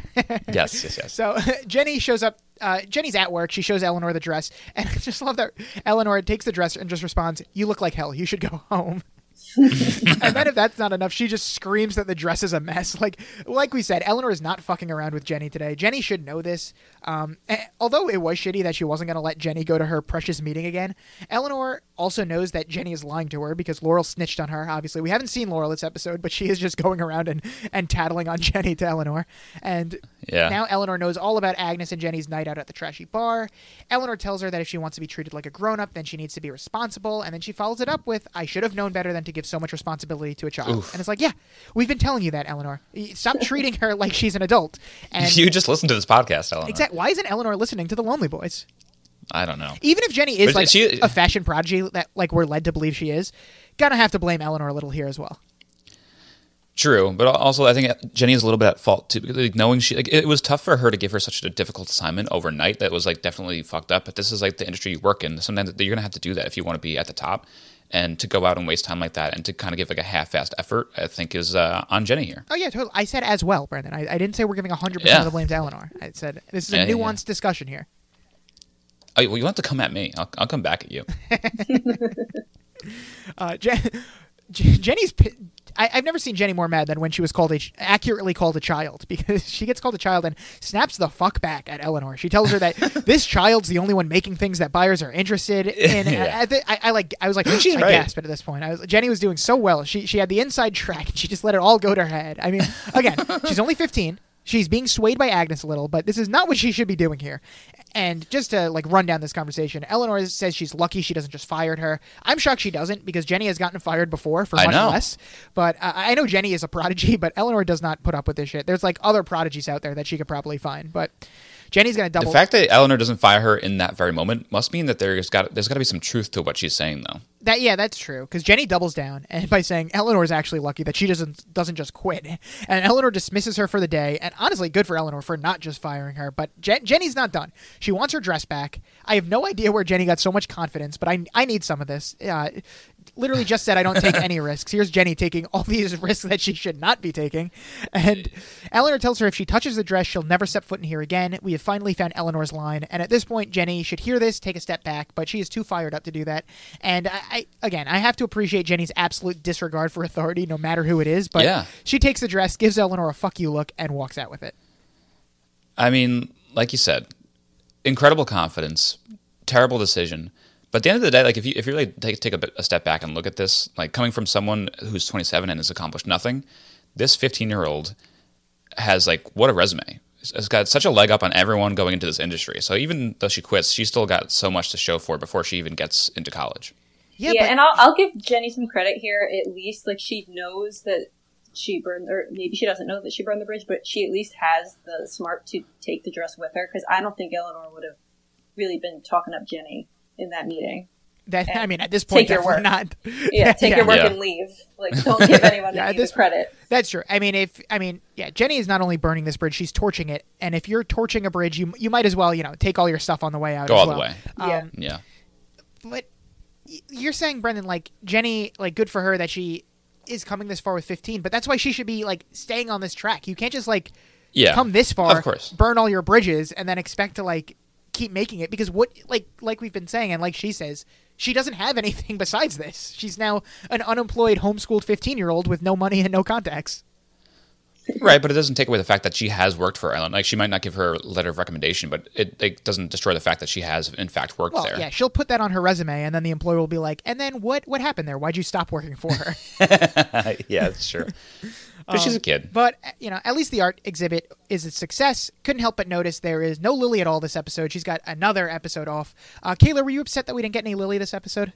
Oh, I love Lily. So any episode without Lily, and like Yes. just, she's just so uh, sassy to Yes. everybody. I just She can I de- live she for can it.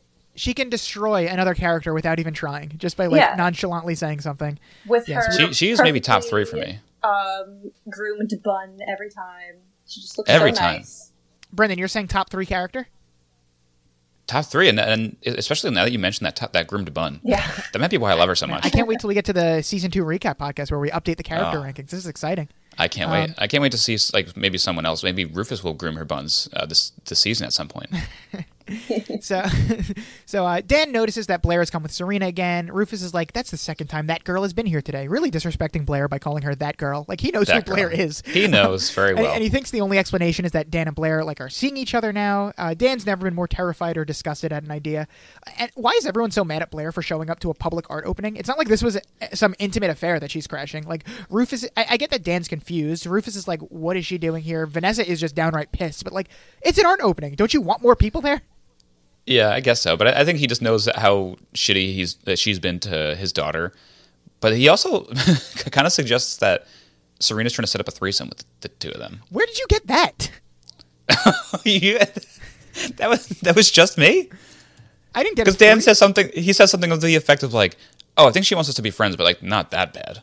Uh, yeah, I thought he was like, like, oh. it was just like Dan and like she wants Dan and Blair to like date each other, not like Serena also getting involved. Oh, hmm. I mean, maybe know. I, could be wrong. Rufus is a freak. I don't know. Kayla, were you getting threesome vibes in this in this scene? Can't say I was.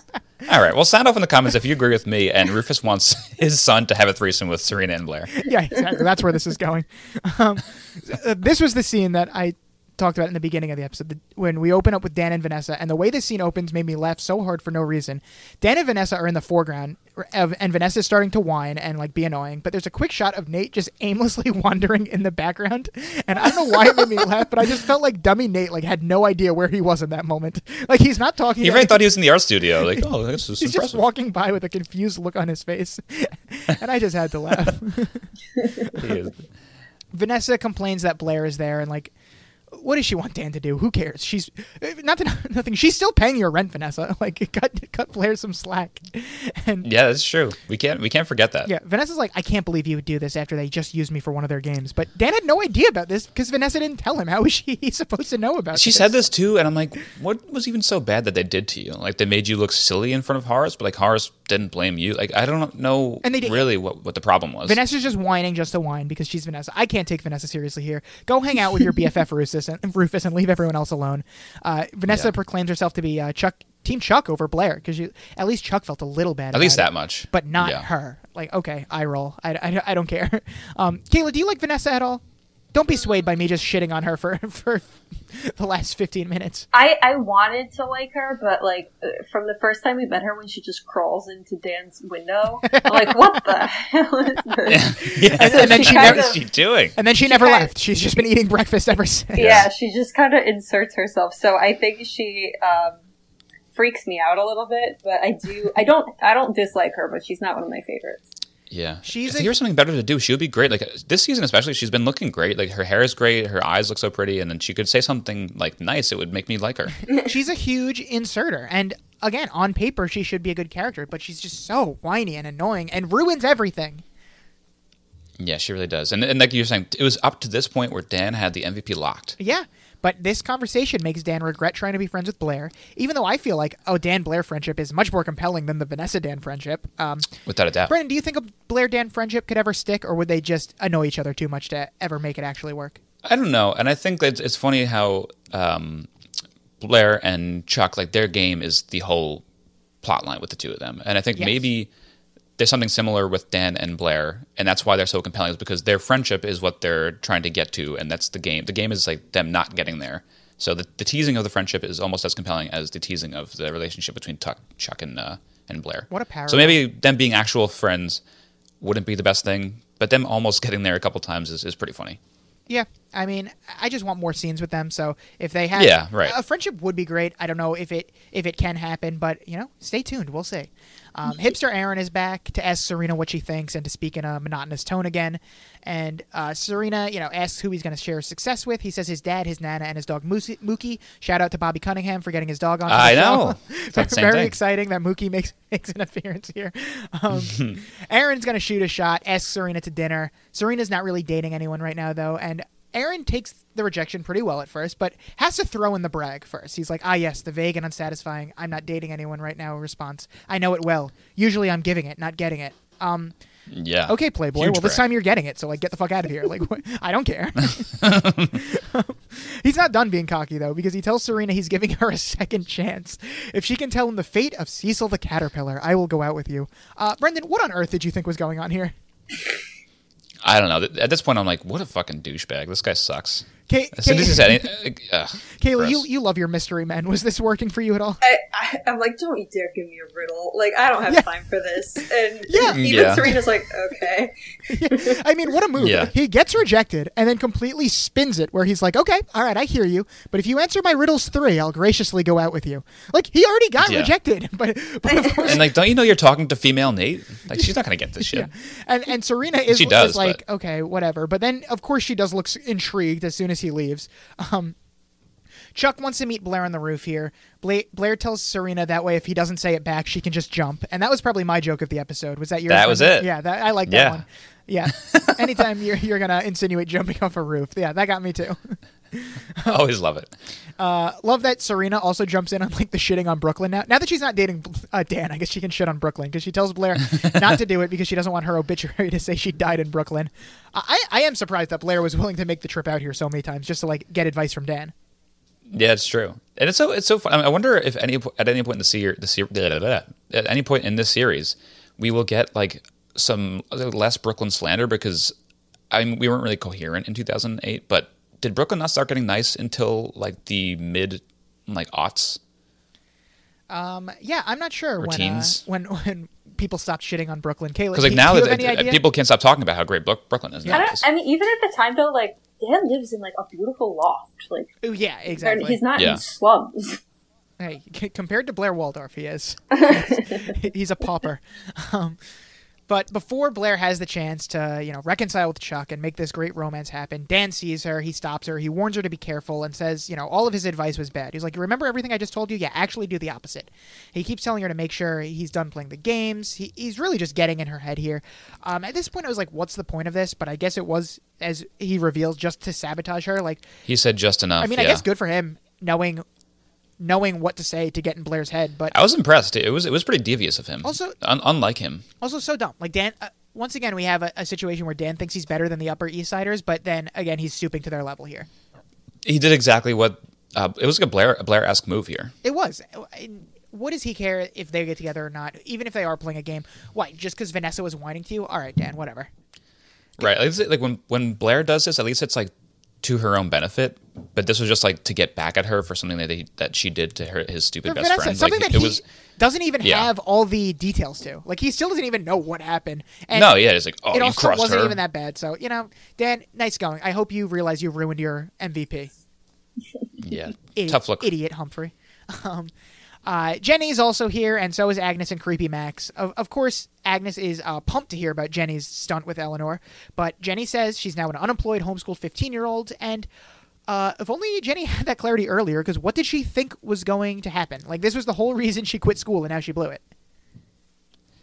I, I don't know. I, I don't know what she thought, and I don't know what she's going to do next. Um, but she absolutely blew it, and she's uh, going to come to terms with it. But don't worry, because Max and Agnes were just talking about it, and Jenny should do her own clothing line.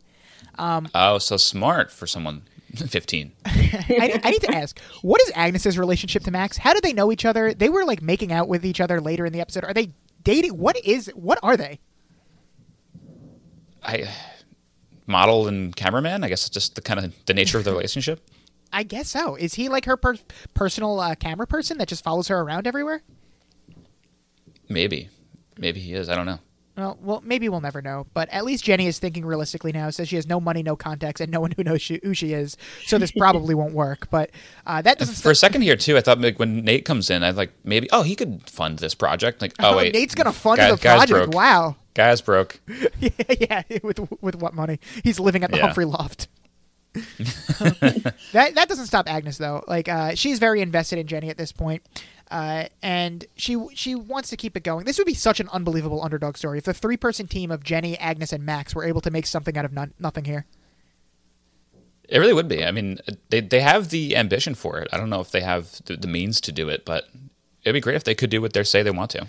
I mean, Jenny has this ambition, but it's like kind of fleeting because she had the ambition to be queen bee at school, and she got there. But then, as soon as one thing went wrong, she quit school. She had the ambition to be a, a big shot like fashion designer, and again, she got there. But then, as soon as she got there, she sabotaged herself again. So I feel like she'd be able to do this if she wanted to, but then she just ruin it for herself again. Like she's able to get what she wants, but then as soon as she gets it, she gets like bored and ruins it. Yeah, yeah. And Jenny, Jenny's kind of like acting like all of the people in her life. Like if Serena Vanderwoodsen wanted to start her own clothing line, she could do it because she has the capital. But like Yes. the Humphreys don't do that. Like Jenny's gonna need a partnership or it has A to work under somebody. Like, Yeah. She's it, like who's gonna invest in a 15 year old even if they're that skilled? Exactly. And all she has is like Agnes as the devil on her shoulder, like telling her this. We don't have Nate talking to her yet. We don't have anyone as the angel, like uh, telling her like all the things she should be thinking about. And again, what an episode for Rufus to take off from parenting because I feel like Jenny could have used guidance from somewhere. Like I've been hard on Rufus, but if Rufus could have stepped in here and be like, uh, Jenny, maybe think about what you're doing, like would have been a good look for him. But um, not going to happen here. Nate does see Jenny before she leaves, and Nate's bummed that she's leaving because he, he actually wanted to hang out with her tonight. And I don't know if he actually did. I feel like he may have just been like trying to save Jenny from a bad situation here. Like he saw what was happening and was like, how can I save Jenny from this? Oh, I'll tell her I want to hang out Yep. with her, and that'll get her to do. But um, it doesn't work. Jenny says they'll have plenty of time to hang another night because she quit Eleanor's. And we're, we're at the point where noted dumb person Nate is the only one making any sense. Like, he's confused, not for the usual reasons, but because that job was everything to Jenny. And Jenny tells him about her brand new clothing line and is pissed because Nate does not tell her congratulations or even give her the monosyllabic wow. And Nate has the, had the nerve to ask her what her dad thought about this and if she actually thinks she can start a business. So, not even Nate can keep Jenny here as she leaves with her new friends.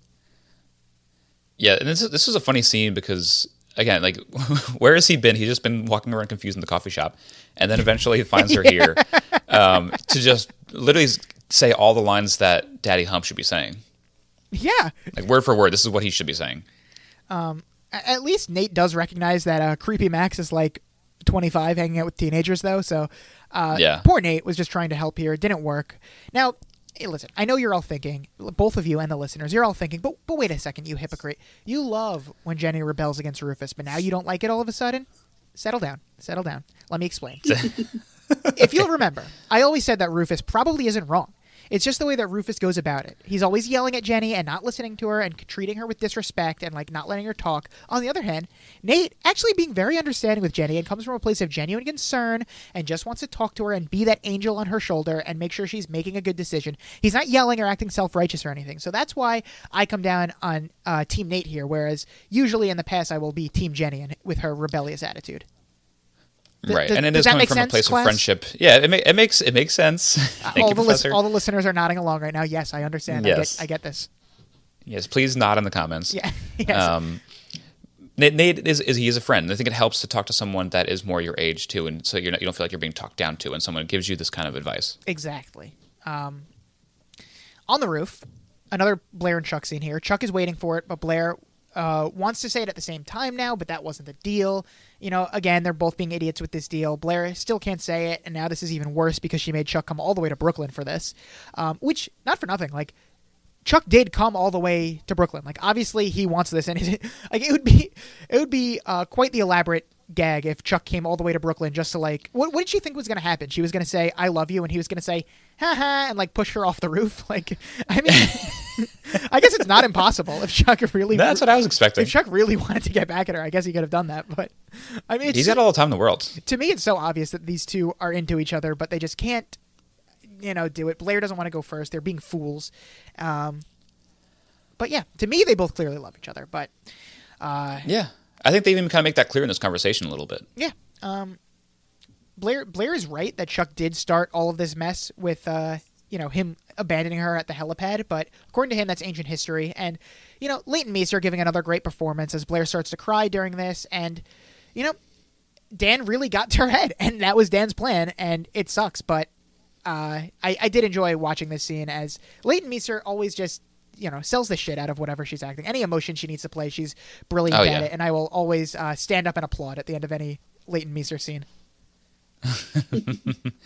Yeah, the great great tier work. Yeah. So they get absolutely nowhere in this conversation. They probably go backwards in their relationship, actually. So, not not good stuff there. A mission accomplished for Dan.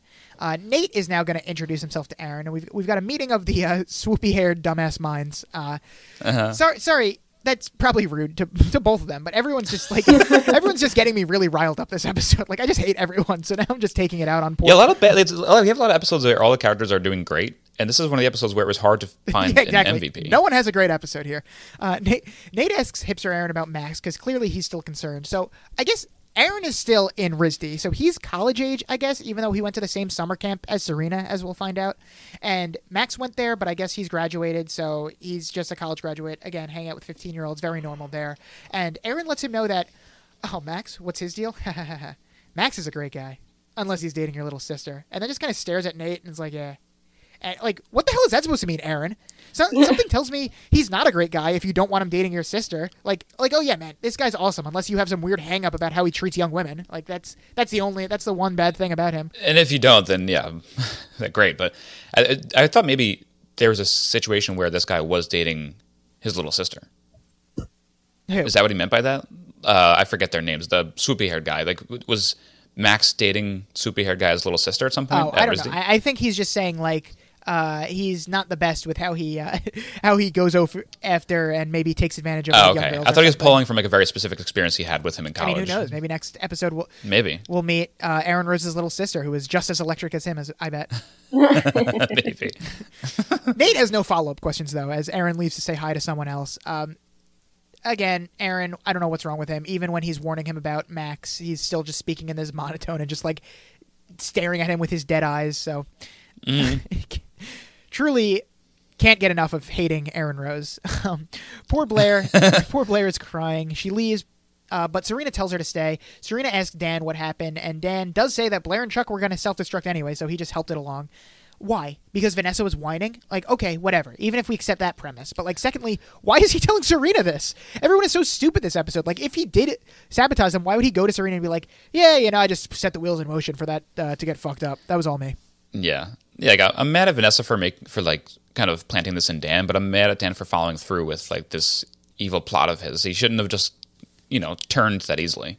It's the same with Very Vanessa. weak. Like, when they try to be manipulative and scheme and, like, be one of them, it just doesn't work. They have to stay in their lane. Yeah, because he immediately goes back on it afterwards too. Yeah. And Serena's pissed and asks Dan if he intentionally sabotaged Blair. And Dan responds, Yes, but that wasn't my intention, which leads me to believe that Dan doesn't know what intentional means. Like, that- yeah. yeah, yeah, I intentionally sabotaged it, but that's not what my intention was. Like, obviously, like, you have to understand. Serena, Yeah, I guess he's saying like my intention wasn't to upset you, but I should have known it would bother you. yeah, I guess. Um, Serena's pissed. Like Dan tries to tell her that they fucked with Vanessa, and Serena pretty much says, "Who the fuck cares about Vanessa? Chuck and Blair are in love." And you know that's pretty much our entire view of the show, summarized in one Serena quote. That's true. There's a subheading of there's a subheading of Gossip World. Would be who the fuck cares about Vanessa? Chuck and Blair are in love, and that's just all you need to know about. This wow. That's very true. Serena's incredibly naive again when she's like, Dan, I don't understand. I thought you wanted to help Blair. And Dan's like, um, obviously I don't give a shit about Blair and was just doing a favor for you. Yeah. Like, did Serena really This think is some tough truth here. Yeah, that Dan wanted to be besties with Blair all of a sudden? Definitely a miscalculation Yeah. from Serena. Right. I, I guess, yeah, she was too forgiving and thought maybe like, oh, Dan is just a, such a nice guy. He's even willing to help out somebody he hates. Yeah. But like, you should have known. Like, Dan just really wants to get back in your pants. Come on. Exactly. and Serena's the only one who really gets Blair. She knows that this isn't actually a game to Blair. She's just scared. Yeah, so gullible. Yeah, and she leaves Dan feeling like a big bucket of shit. I think that I Another tagline of ours. like I always picture Serena and Nate because I think they're both like equally like hey whenever anybody yeah. right. Yeah. they're like these these vapid but charming like like dum dums. yeah like, like, she has naive. such faith in these people that like whenever Exactly. anybody's mean she's like how could you do this to me Yeah, exactly. Yeah. Why would you do that? Why would you do that? I thought you wanted to be friends with Blair. Like, oh, I thought they were trying to help. I could never could have planned for this. I don't know what's happening. Like, it's the same thing with Serena. it yeah, exactly. Like, Serena, wake up. No one has anyone's best interest at heart in this show. Stop trying to think that that's what's happening. Right. and both say the stupidest shit out of the hottest mouths. and their mouths are hot. I must say. So hot. Um, speaking of possible bad intentions, Jenny's at this random dude's apartment, and uh, Agnes is now making out with this creep. Jenny's obviously uncomfortable, and Agnes starts dancing and wants Jenny to join. Uh, big cliffhanger here, as we don't know whether she's going to join or not, and we just cut to Chuck sprinting down some stairs, and Dan confronts him, tells him. Uh, he pretty much takes the fall for what happened with Blair, and Chuck looks madder than I've ever seen him. As like some rock music starts playing in the background, I I thought Chuck was I gonna, thought he was gonna fuck Dan I up. thought Chuck was gonna sprint right back up the stairs and like Yeah, deck him to like the it. ground. But But I think he knows not to fuck with Dan after being punched in the face by him twice. yeah, that, that right hook got him a couple times in this Yeah. in this series so far. Um, back to Jenny and Agnes. They they are dancing. So uh, Jenny did end up succumbing to peer pressure yet again. They're dancing, having a great time. This creep though just keeps taking pictures. I don't. How do cameras work? I don't know. I feel like I'm so removed from the camera era of of life. How much film or whatever is in this camera? Doesn't it like run out at a certain point? You would think so. I don't know how it happens, but uh, I'm too busy using my phone to take pictures. Actually, I'm pretty anti-picture in general, so Yeah, I don't That's take another reason why all. I would hate this creep.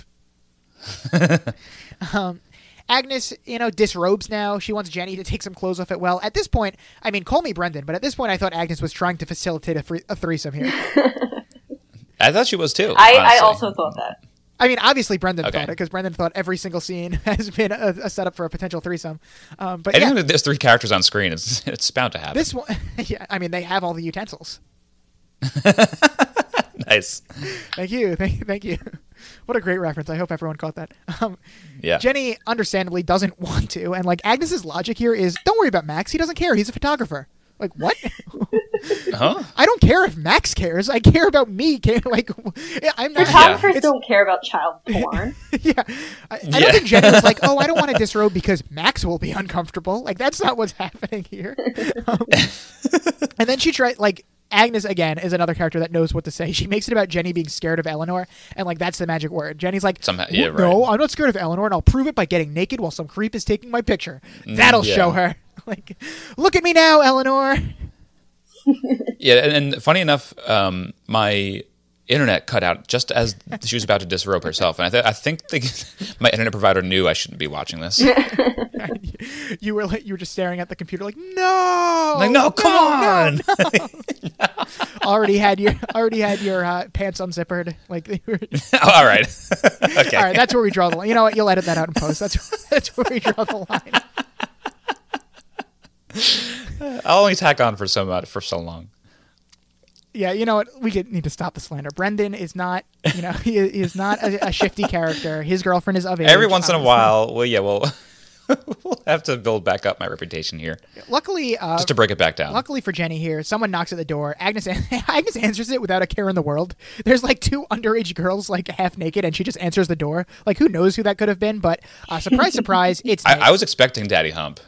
Daddy Hump doesn't care. He's got an art opening. I know. I, I, he keeps proving me wrong. I, I, all episode long, I should have known. There's two things that will make Rufus Nate is new daddy. not- uncharacteristically uncharacteristically not give a shit about his kids, and that is Allison Humphrey, which he will just not care anymore and just uh, want to hang out with her, or uh, his art. Apparently, as soon as he gets some success, everything else is out the window. But so it's Nate here. I don't know how uh, Nate knew this is where they were, but uh, thank God he did. I don't know if Find My Friends was a thing yet, and if they are have each other on there, but. You know, who knows what was going to happen next? So thank God he showed up. Gossip Girl refers to Nate as uh, her knight in shining Armani. Not bad, not bad from Gossip Girl. yeah, pretty good. Yeah, pretty good. I got to employ uh, Kristen Bell there. Um, Nate tells Because she does write those. yeah, yeah, Kristen Bell writes all her own one-liners. uh, Nate tells Jenny to get her stuff and go. Ma- Max tries to tell Nate, "Relax, man. Stay a while. Take a picture." I'm surprised Nate just didn't punch him in the Yeah. face. I think Dan would have punched him in the face at that point. Nate does not, though. I think so. Um, no. Jenny tells Nate uh, she's not leaving with him, and he calls her bluff, sits down, says he'll wait, and e- even A, a, ve- a very dad-like move. Yeah, Like, really okay, was. I'll wait then. E- And even I have thought, even though I've thought that Jenny has been very stupid in this episode, again, she's still the same iconic character. She's just young and stupid and making mistakes and having a bad episode. That doesn't mean we still can't stand her. All the people that are going to get on me in the comments, we just have to. No, I liked her this episode. We just have to let her make those stupid fifteen-year-old mistakes every so often. Like Yeah. I am literally begging the listeners right now to not turn on Jenny. I am pleading. Please, please. Give her some time. Give her some time. Let her make some mistakes. Uh, Serena is storming off here. Dan chases her down. Serena also somehow like Serena and Nate, the two the dummies that we were just talking about. They're the ones making sense. And Serena's making sense in this argument for once. She's right that they shouldn't have fucked with Vanessa, like Chuck and Blair, but also that Dan should have just been honest with her instead of randomly fucking with Blair, like when he doesn't have the whole story. So uh, Dan mentions you know, the last time something happened with this with Amanda, it's weird that Dan like brings her up, but is not wondering at all what happened to her. Like, is it just uh, common knowledge that she randomly was just there for a week and then went to a boarding school in Vermont? Oh wow, I, I didn't even like realize the mention of her. I, I guess it must be by now. Yeah, he I- I- mentioned her, Are but- we gonna get? Are we gonna get more of her? But doesn't say like. By the way, what I, I don't think we ever get Amanda again. I think this was a, a one. She was at Yeah, school weird to for one her. week before Chuck shuffled. Yeah, exactly. It is weird to bring her up when it seems like everyone just forgot about her. But Yeah. uh, Dan really wants to be friends. So does Serena. They agree it won't work unless they're honest with each other. And that's when Serena reveals that Aaron asked her out. She said no, but she wants to say yes. Uh, Dan says he likes Aaron and that he's a good guy. How the hell would Dan know this? Like what? Based on his art? I don't understand how Dan knows this. I guess he read all of those big paragraphs. Yeah. Like, oh, he must be pretty cool. This is art. Uh, just a big paragraph on the wall. and then with one weird like shining globe in the middle. And this isn't an art podcast. We don't know what we're talking about, but uh, We have have no to clue. say it sucked. Aaron Rose sucks at everything he does. So Dan graciously gives uh, Serena his blessing, and Serena says that even though they just met, it feels like she's known him for dot dot dot, and that's when it hits her. Cecil the Caterpillar, Camp Sweezy, of course. All the pieces have come together. What a twist! What a Keyser Soze moment! This is amazing. What a reveal! Serena does know Aaron. They went to summer camp together in Europe. It all comes flooding back. They got married with licorice rings and everything. I mean, uh, I don't know how you guys felt, but I was like, who the hell cares? This is such a stupid reveal. Like, wow, Serena knew him. No, yeah. Serena knew him. When They they, tried were to dress it up with all these details, and it really didn't make a Yeah. difference. They knew each other when they were kids. Incredible. He's still got the personality of a piece of cardboard. So what am I supposed to feel? Yeah, I didn't care either. And how the hell did he know she would eventually remember Cecil the Caterpillar? Like this shouldn't have worked for him. She just had that Doctor No, House really moment shouldn't where she was like, "It's like we known each other our whole." But of course we have Cecil the Caterpillar. Of course. But how creepy of him to not just be like, "Hey, do you remember when we went to summer camp together?" and to like Yeah. plant this weird seed in her brain, Yeah, to turn make into her a riddle. remember. When you tell Maybe me that didn't really happen. And he like says it to everyone, and they, it just like, he incepts this idea into their brain. Yeah, like a, it. No, I was gonna say it's like a glass slipper thing. Like he doesn't know who this girl was from camp, so he just goes to every single girl that he's Keep attracted to and saying says, "When you remember what Cecil the Caterpillar is, come find me, and I will date you." and he doesn't. okay, weirdo.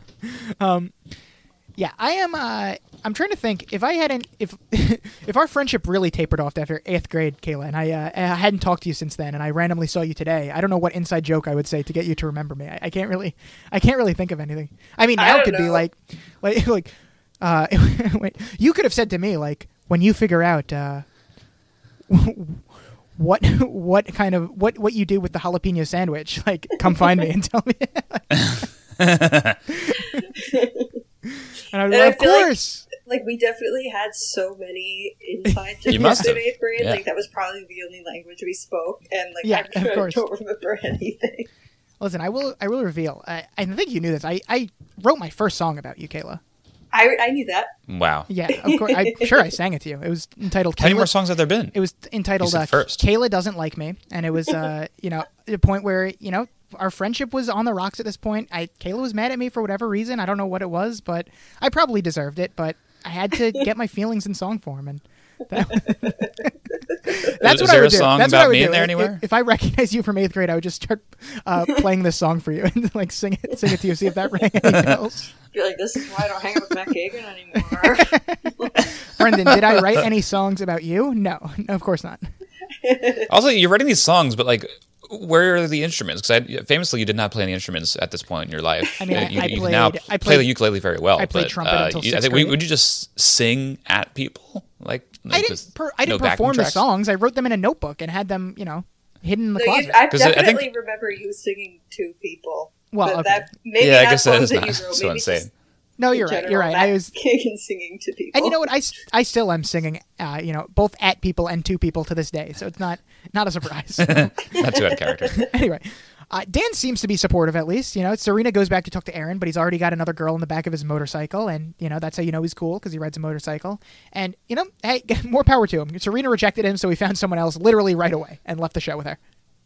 Yeah, I, I'm, I'm. I feel like he'll be back. He'll be back. Sorry, that was a reference to a song. I thought my computer cut out. I realized I said it like just instinctually, and then realized it had no context and no one knew what was what was going on. Um, All I heard you say was, "I'll be back." Yep, that was it. That was it. Okay, so I got it all. I mean, it's still All right. relevant. but, but he will be back. You're right. You're right. So it's, it was truthful then. All right. um, we gotta have a Chuck and Blair scene to end the episode, as we do with every season two episode. Uh, this one's very intense. Chuck explains that the reason we can't say those three words to each other isn't because they aren't true. I think we both know that the moment we do, it won't be the start of something, start of something new for all you High School Musical freaks. Uh, it'll be Yeah. it'll be the end of something old. Uh, Chuck can't even imagine like Chuck and Blair go to the movies, Chuck and Blair holding hands. And I mean, if these were like episode titles of Gossip Girl episodes, I'd watch those episodes. Just a whole episode. Much better titles than what they have, the yeah. Chuck tells her that what they like is the game. I think all of us are realizing this also. Uh, at this point, he might be right. I feel like they just need to find a way to like date and love each other, but still play games. You know, if, they, if that's what it is for them, like maybe they can play a new game, maybe they can do Monopoly. You know, but this Yeah, is, board games. Yeah, you know, they could because they they love games. It's true, and Chuck is also, you know, scared that they'd mess it all up once it happened. Uh, you know, much like Jenny does. Whenever she succeeds, she immediately messes it up. He's Chuck is scared that this will happen to them. He'd actually rather wait, maybe in the future. And Blair agrees that there might be some excruciating pleasure in that as they share a kiss. Honestly, you know, I, I don't agree with uh, the actions of these two all episode, but you know, another great scene between these two. They they're always giving it their all in these scenes. Yeah, it's true. Maybe, maybe exactly right. The uh, the plot line might be, not be the best, but like what, what these two give on screen is just something else. It's, it's definitely something to look at. Definitely something to look at. Much more chemistry than And uh. Serena and Aaron. Yes.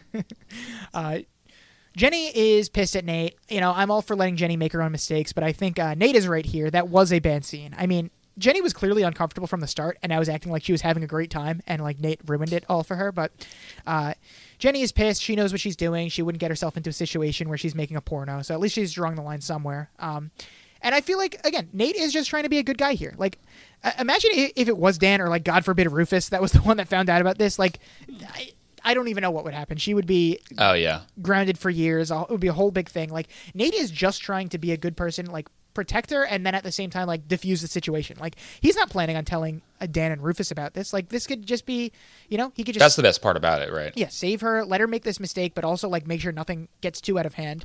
And Jenny wants to know why he cares so much since he's not her father or brother. And like he has been acting that way this episode, but I feel like uh, it shouldn't be so unheard of that someone can care about someone else's well being, even if they aren't related or like in love with them. So Right. I, I mean, you know, it can be possible just to be a good person and look out for someone.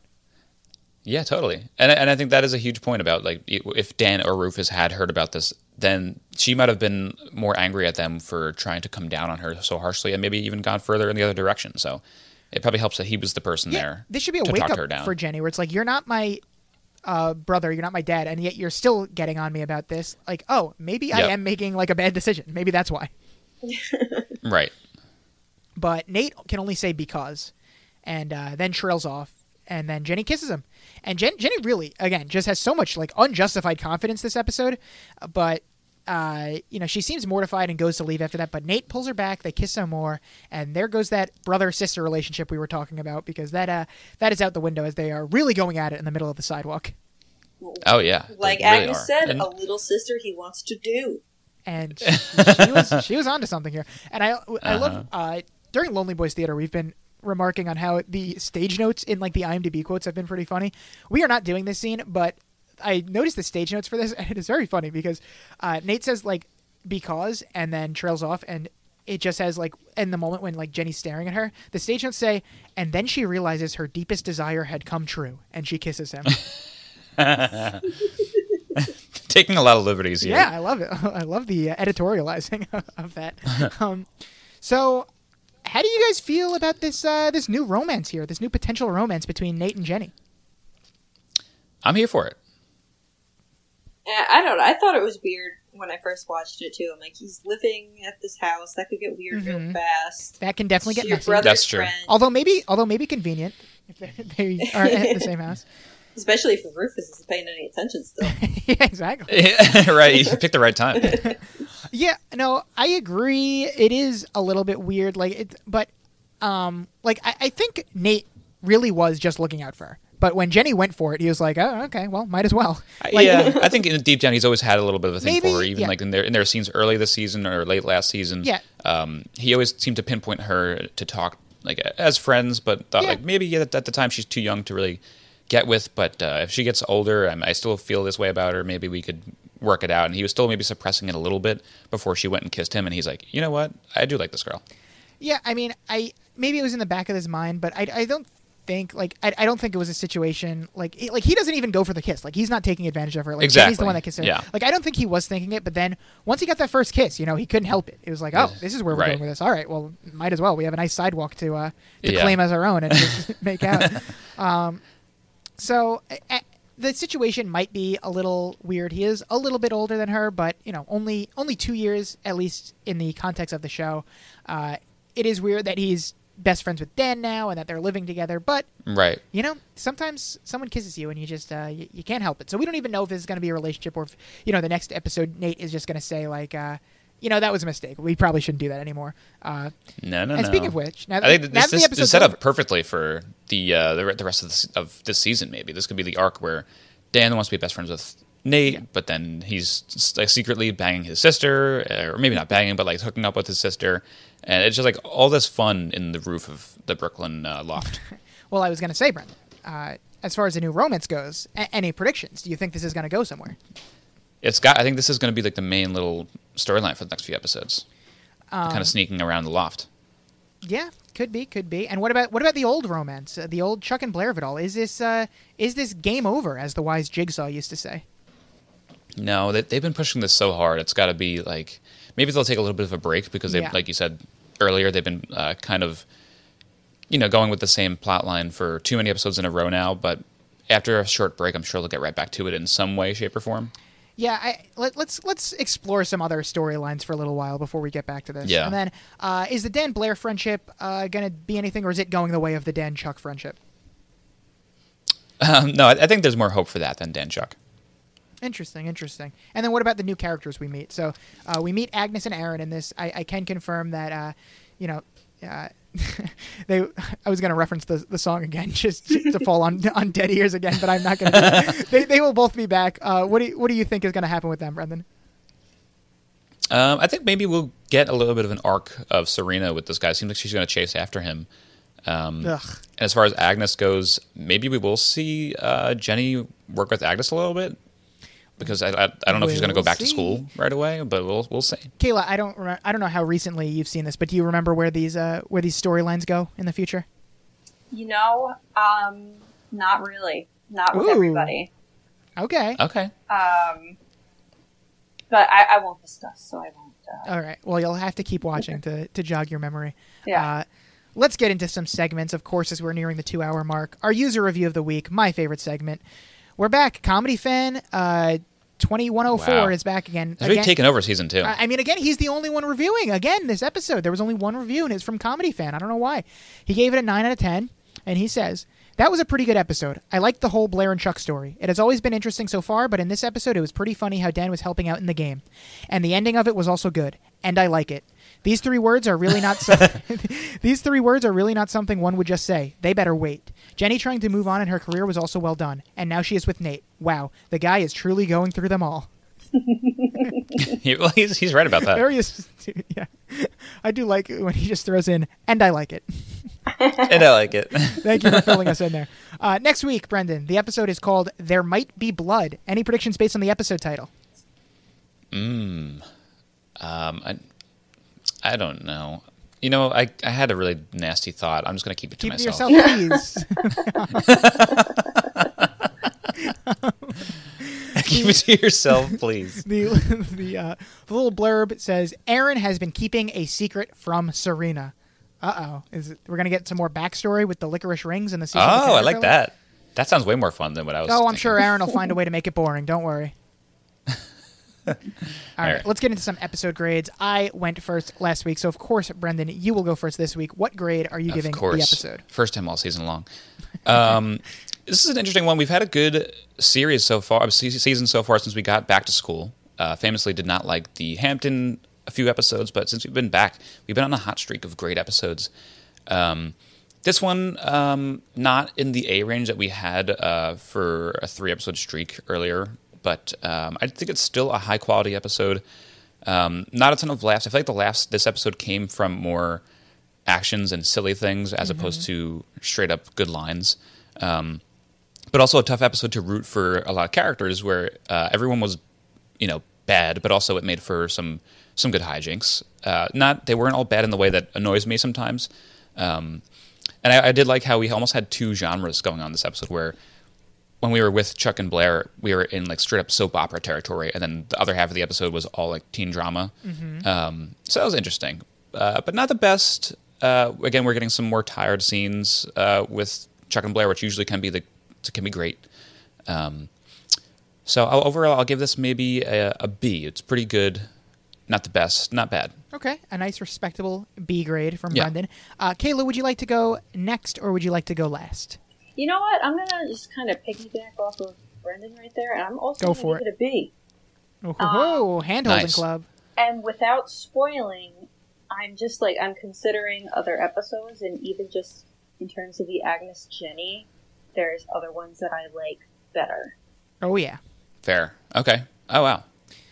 Um, Good. Good to know that, that this uh, relationship gets a little bit more interesting and Oh, yeah. better. Hopefully. um, so I'm a little bit lower than you guys. I'm giving it a C plus. This is a fine episode. Like it's not offensively bad. It's just uh, there was so much like I didn't care about, and all the characters were being stupid. So as we mentioned, not really anyone to root for. Uh, I like the Jenny story, even though it's hard to see one of my favorite characters sabotage herself.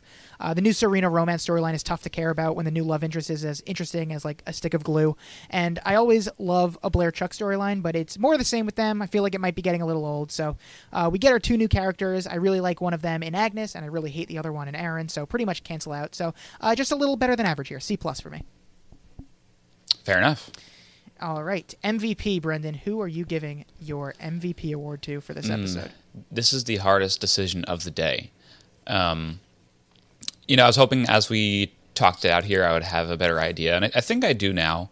Because, like we said earlier, Dan was like the front runner for a majority of the episode until Vanessa ruins it.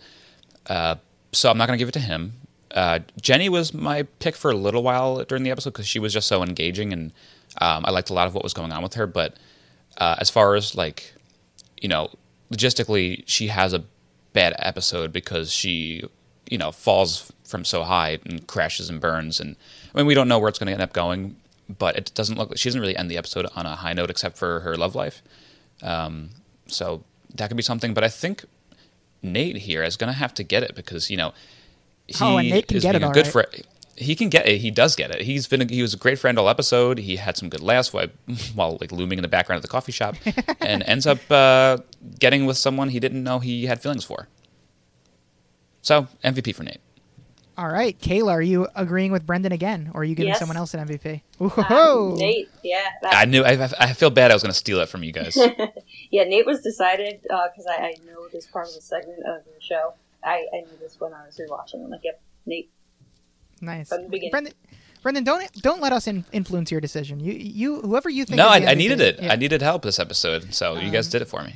whoever you think it is, you, you go. Don't worry about if you're stealing it from people or anything. Uh, Yeah. so for me, it's tough because, like I've been saying, no one really has a great episode. I almost gave it to Agnes because, much like Georgina, she definitely like makes a name for herself in her premiere episode. Uh, I almost gave it to Eleanor because the way she handles Jenny was pretty funny this episode. Uh, not taking Jenny's shit for even a second, but I don't think there was enough there for either of them really. So uh, Nate's gonna get the clean sweep here. I'm I'm giving it to good guy Wow. Nate. I, I until Good today, until today, I was the only person to get ever give Nate an MVP. And uh, now, and he gets a clean sweep. he gets clean seen sweep. often talked about. and in an episode with weak competition, he does deserve it. So he, he was trying to be a good guy all episode. When everyone else who lives with Jenny was pretty much ignoring her or like making fun of her struggles in the beginning, I really think he was the one who wanted what's best for her. It- it's and you know it's kind of sweet. The kiss is whatever, but I, I don't think there was ever an ul- ulterior motive for him. So uh, you know, not too creepy there. And uh, yeah, I, I think Nate had a good episode. So Nate's gonna get MVP Very from good. all of us. We're all in the hand holding club for this one. Very, very good. And Jolly finally, Brendan, uh, you got to give someone an LVP. Lots to choose from here. Yeah. Lots to choose from. This one's a little bit easier for me. Um, I'm honestly excited to give this one to my girl, Vanessa. uh, like we said earlier on, uh, if it wasn't for her fucking everything up, Dan could be friends with the Upper East Siders much more easily. And I want him to be friends with these people, and she keeps ruining it. Um, and he wouldn't have been an asshole if it wasn't for her. She started it all. So, Vanessa, you, you had a short couple scenes here, and you capitalized on it, and really made me hate you more. Love it. Uh, Kayla, who do you think deserves an LVP? Um, probably Rufus for just being totally absent. Love it. yeah. I love that. All right. So, um, you know fair. what? It, it, interest, it was an interesting one here for me. Uh, Creepy Max seemed like an easy one, but like Nate did intervene before he had a chance to do anything like too unforgivable. So, uh, I also I obviously hate Aaron, but other than being like a boring turd, he didn't really do anything. So, um, for me, I, I went with like who really lost the episode, and for the first time ever, I'm gonna give Jenny Oh. an LVP. I've never done this before. Wow. I still love her, obviously, but like she is the loser of the episode. She does get to make out She with is. Nate, but it's not like that was even like you know that root of a moment. It just kind of like it just kind of happened, and we don't know where that's gonna go. So, but before that, you know, she loses her job, and it's you know co- completely her fault too why she loses it. So uh, she's in such a hole here, and like. Uh, when Rufus stops being absent and finds out what's happening, he's gonna like flip out when he finds out. And and I mean, in in the words of herself, she's an unemployed homeschooled fifteen year old with no money, no contacts, and no one knows who she is. So if that's not worthy of Yeah, an she LVP, sums it up. If that's not worthy of an LVP, I don't know what is. So unfortunately, Yeah. Jenny is going to get Sorry, one. From me. Jenny. She's still going to be in the positives. Don't worry. Still well well ahead of the curve here with the MVP LVP of it all. So uh, nothing too bad. But you know, I I, I, I have to be an unbiased. Uh, MVP and LVP giver here. I can't just favor. You have to be. I can't just give Blair and Jenny MVPs every episode and Van- Vanessa an LVP every episode. Although I would like it, and I'm glad she still did get some hatred from Brendan in this episode. Yes, at least that much. All right, so let's let's get into everyone's favorite segment, Lonely Boys Theater. You are now listening to Lonely Boys Theater. Uh, not even a full scene really today. We've like half a scene. It is the scene with uh, Serena, Blair, and Dan uh, sitting at the table in the courtyard discussing what to do about the whole Blair and Chuck situation. Um, I am usually Blair in these scenes, and Brendan is usually Serena, which would leave Kayla with Dan. But uh, Kayla, if you'd like to be anyone else, just let me know. well, I like the Serena voice that I do. Oh, it's- then you Oh, okay. You have to be Serena. Let's see. I'm excited to hear this. Let's do it. So, uh, Brendan, do you do you want to be Dan? Yeah, I- I'll be Dan. Although, like, I feel like I'm not fitting as a Dan. I'm more fitting as a Serena, only because we have the same amount of like mumbling going on. Um, so maybe that's what uh, Kayla's going to draw from here. So let's let's hear that, and I'll I'll be I'll be Dan. All right. Does everyone you have their the scripts? stage notes in theater? Um, we have before, and we have skipped over them before, but um, I, I think They're we can not. just. I uh, don't think they're that important. yeah, No, nothing too yeah, good there. Does everyone have their script in front of them? I've got it. All right, I will. I will start off the scene as Blair. you have to help me destroy Chuck Bass. All right, I'll take that as my cue to leave. Oh, you're very perceptive. Dan, wait. if you're having a problem with Chuck, then a man's perspective would be helpful. You know, just because you two are making a doomed attempt to being friends doesn't mean I have to play the enabler. Blair, come on. Well, if you're plotting against Chuck Bass, then I'm sure it could be something of help. Fine, I have an itch that only Chuck can scratch, if you know what I'm saying, Dan. And he won't oblige unless I tell him that I love him. You need help getting Chuck to sleep with you? Really? Yes, what the fuck did I just say? Serena, do you see how judgmental he always is? God, wh- why do you want me to be friends with him? Blair, come on. I'm, I'm out. You guys make me nauseous. I'm out of here. Fuck you both. I hate. I hate this. I'm gonna.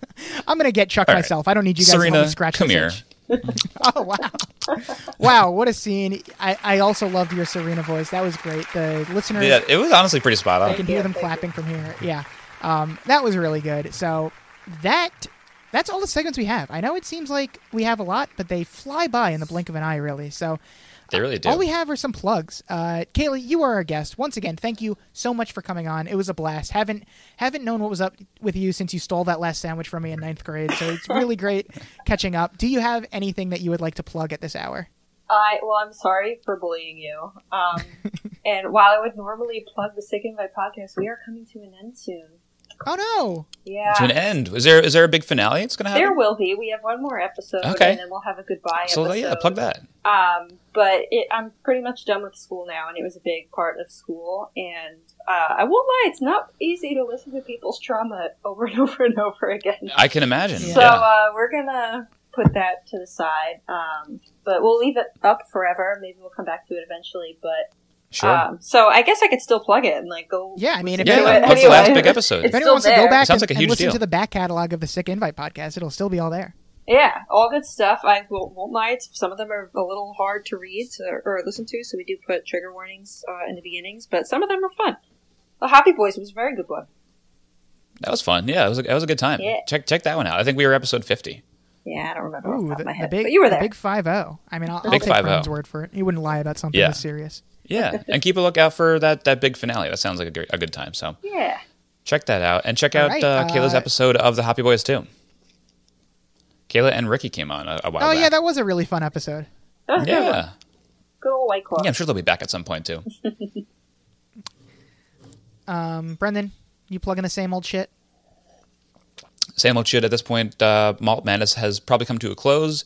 We had a great five episodes in five weeks, and that's a big deal to us. But uh, that's just how other podcasters do it in general, Uh, including this But- podcast. You know, we are famous Yeah. for putting out one episode per week, but apparently over at Right. Happy Boys Studio, that's a big accomplishment. It's it's a big ask for us, so uh, you're welcome, everybody. There- Uh, Gagan showed up in that month twice. Uh, the big finale to that month should have been a big deal. I don't know if it was a train wreck at this point or if it was a big success. So either way, it should be entertaining. Speaking Look of out which, for that. we have to af- after this. I have scheduling notes for you, Brendan. I don't let me forget.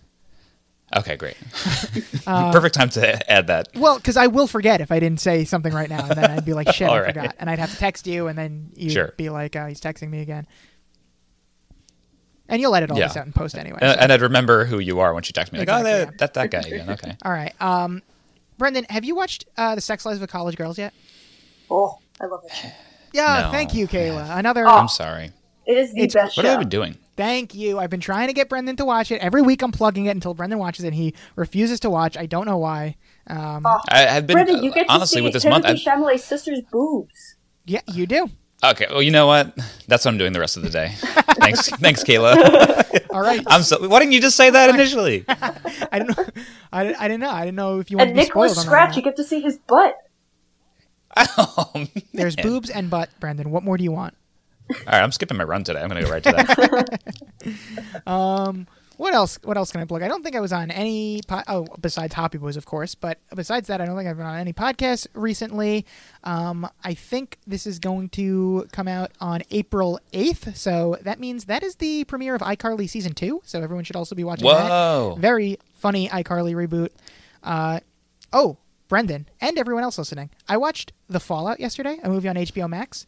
Uh, big time contender for movie of the year Wow. for me. Incredible. Obviously not a best picture winner or anything, but as far as I was going, I, I'm a I've become a big Jenna Ortega guy recently. You probably know her from Scream Five, Brendan. Um, Yes, yes, yes. Oh, yeah. Oh, I remember. you- Okay, I've ever seen the coming. Oh, I did watch this movie.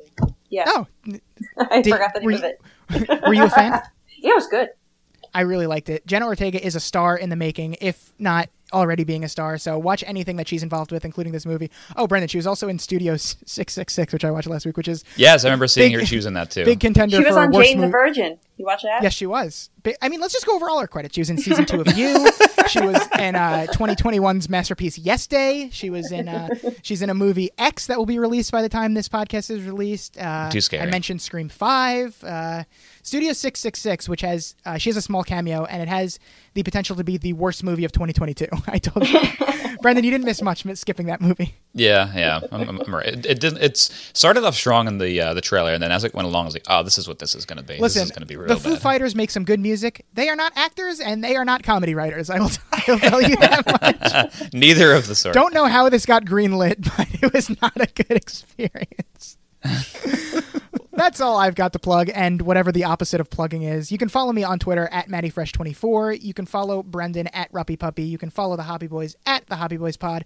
Kayla, I believe you are off Twitter. Do you have any social media that you want to plug or I'm no? only on Instagram. That's at Kayla Erb. Yeah, I noticed. I, I I don't know when I noticed, but it was a it was a dark day when I noticed you were not on Twitter anymore because I was the only. way I was on able Twitter to- for like five minutes. no, it was we had a conversation on Twitter once. And now every time I see it in the time hop, I only see my side of the conversation and not yours. Oh well, years ago, yeah, I had Twitter, and then Donald Trump got elected, and I was like, "Oh, this is a dark place." That'll and do I, it. That'll do I it. deleted it. Um, That'll do it. And then I came back after the Sex and the City reboot came on, Oh, and okay. then because I wanted to see what people were saying, and then I was like, I have, I need to do things in my life. I can I made the right choice, for one yeah. social media, so I deleted that again, and then I re-uploaded Facebook so that I could get into your chat, and I'm going to delete that in five minutes from now. when you left Twitter, I said, "Well, that's it. I'll probably never talk to Kayla again, unless, of course, I create a Gossip Girl podcast." And that was really what the genesis of this podcast was. Just It's just a way to about- talk to you again. Well, I do recall on Twitter a couple of years ago, I asked out loud, or not out loud, to the Twitter world, uh, would anybody want to join my Hilary Duff cover band? And you replied, why not? Oh, oh Nice, That's such a great wow. reply back. Great reply. wow. Okay. Well, no better way to end the podcast with the, with that genius reply by me. Thank you for bringing that up. I had completely forgotten. Um, follow all of us on our uh, on on our various social media platforms. Uh, listen to all of our various podcasts. Watch everything, every single thing that we've plugged, and then report back to me. Uh, I will require some kind of like book report to prove that you actually watched everything. Mhm. Uh, but until then, we'll be watching. Uh, Next week, what are we watching? Season 2, Episode 9, There Might Be Blood? That's So right. Come back, that should be a good one. And until then, you know you love us. XOXO. Lonely boys. Bye bye.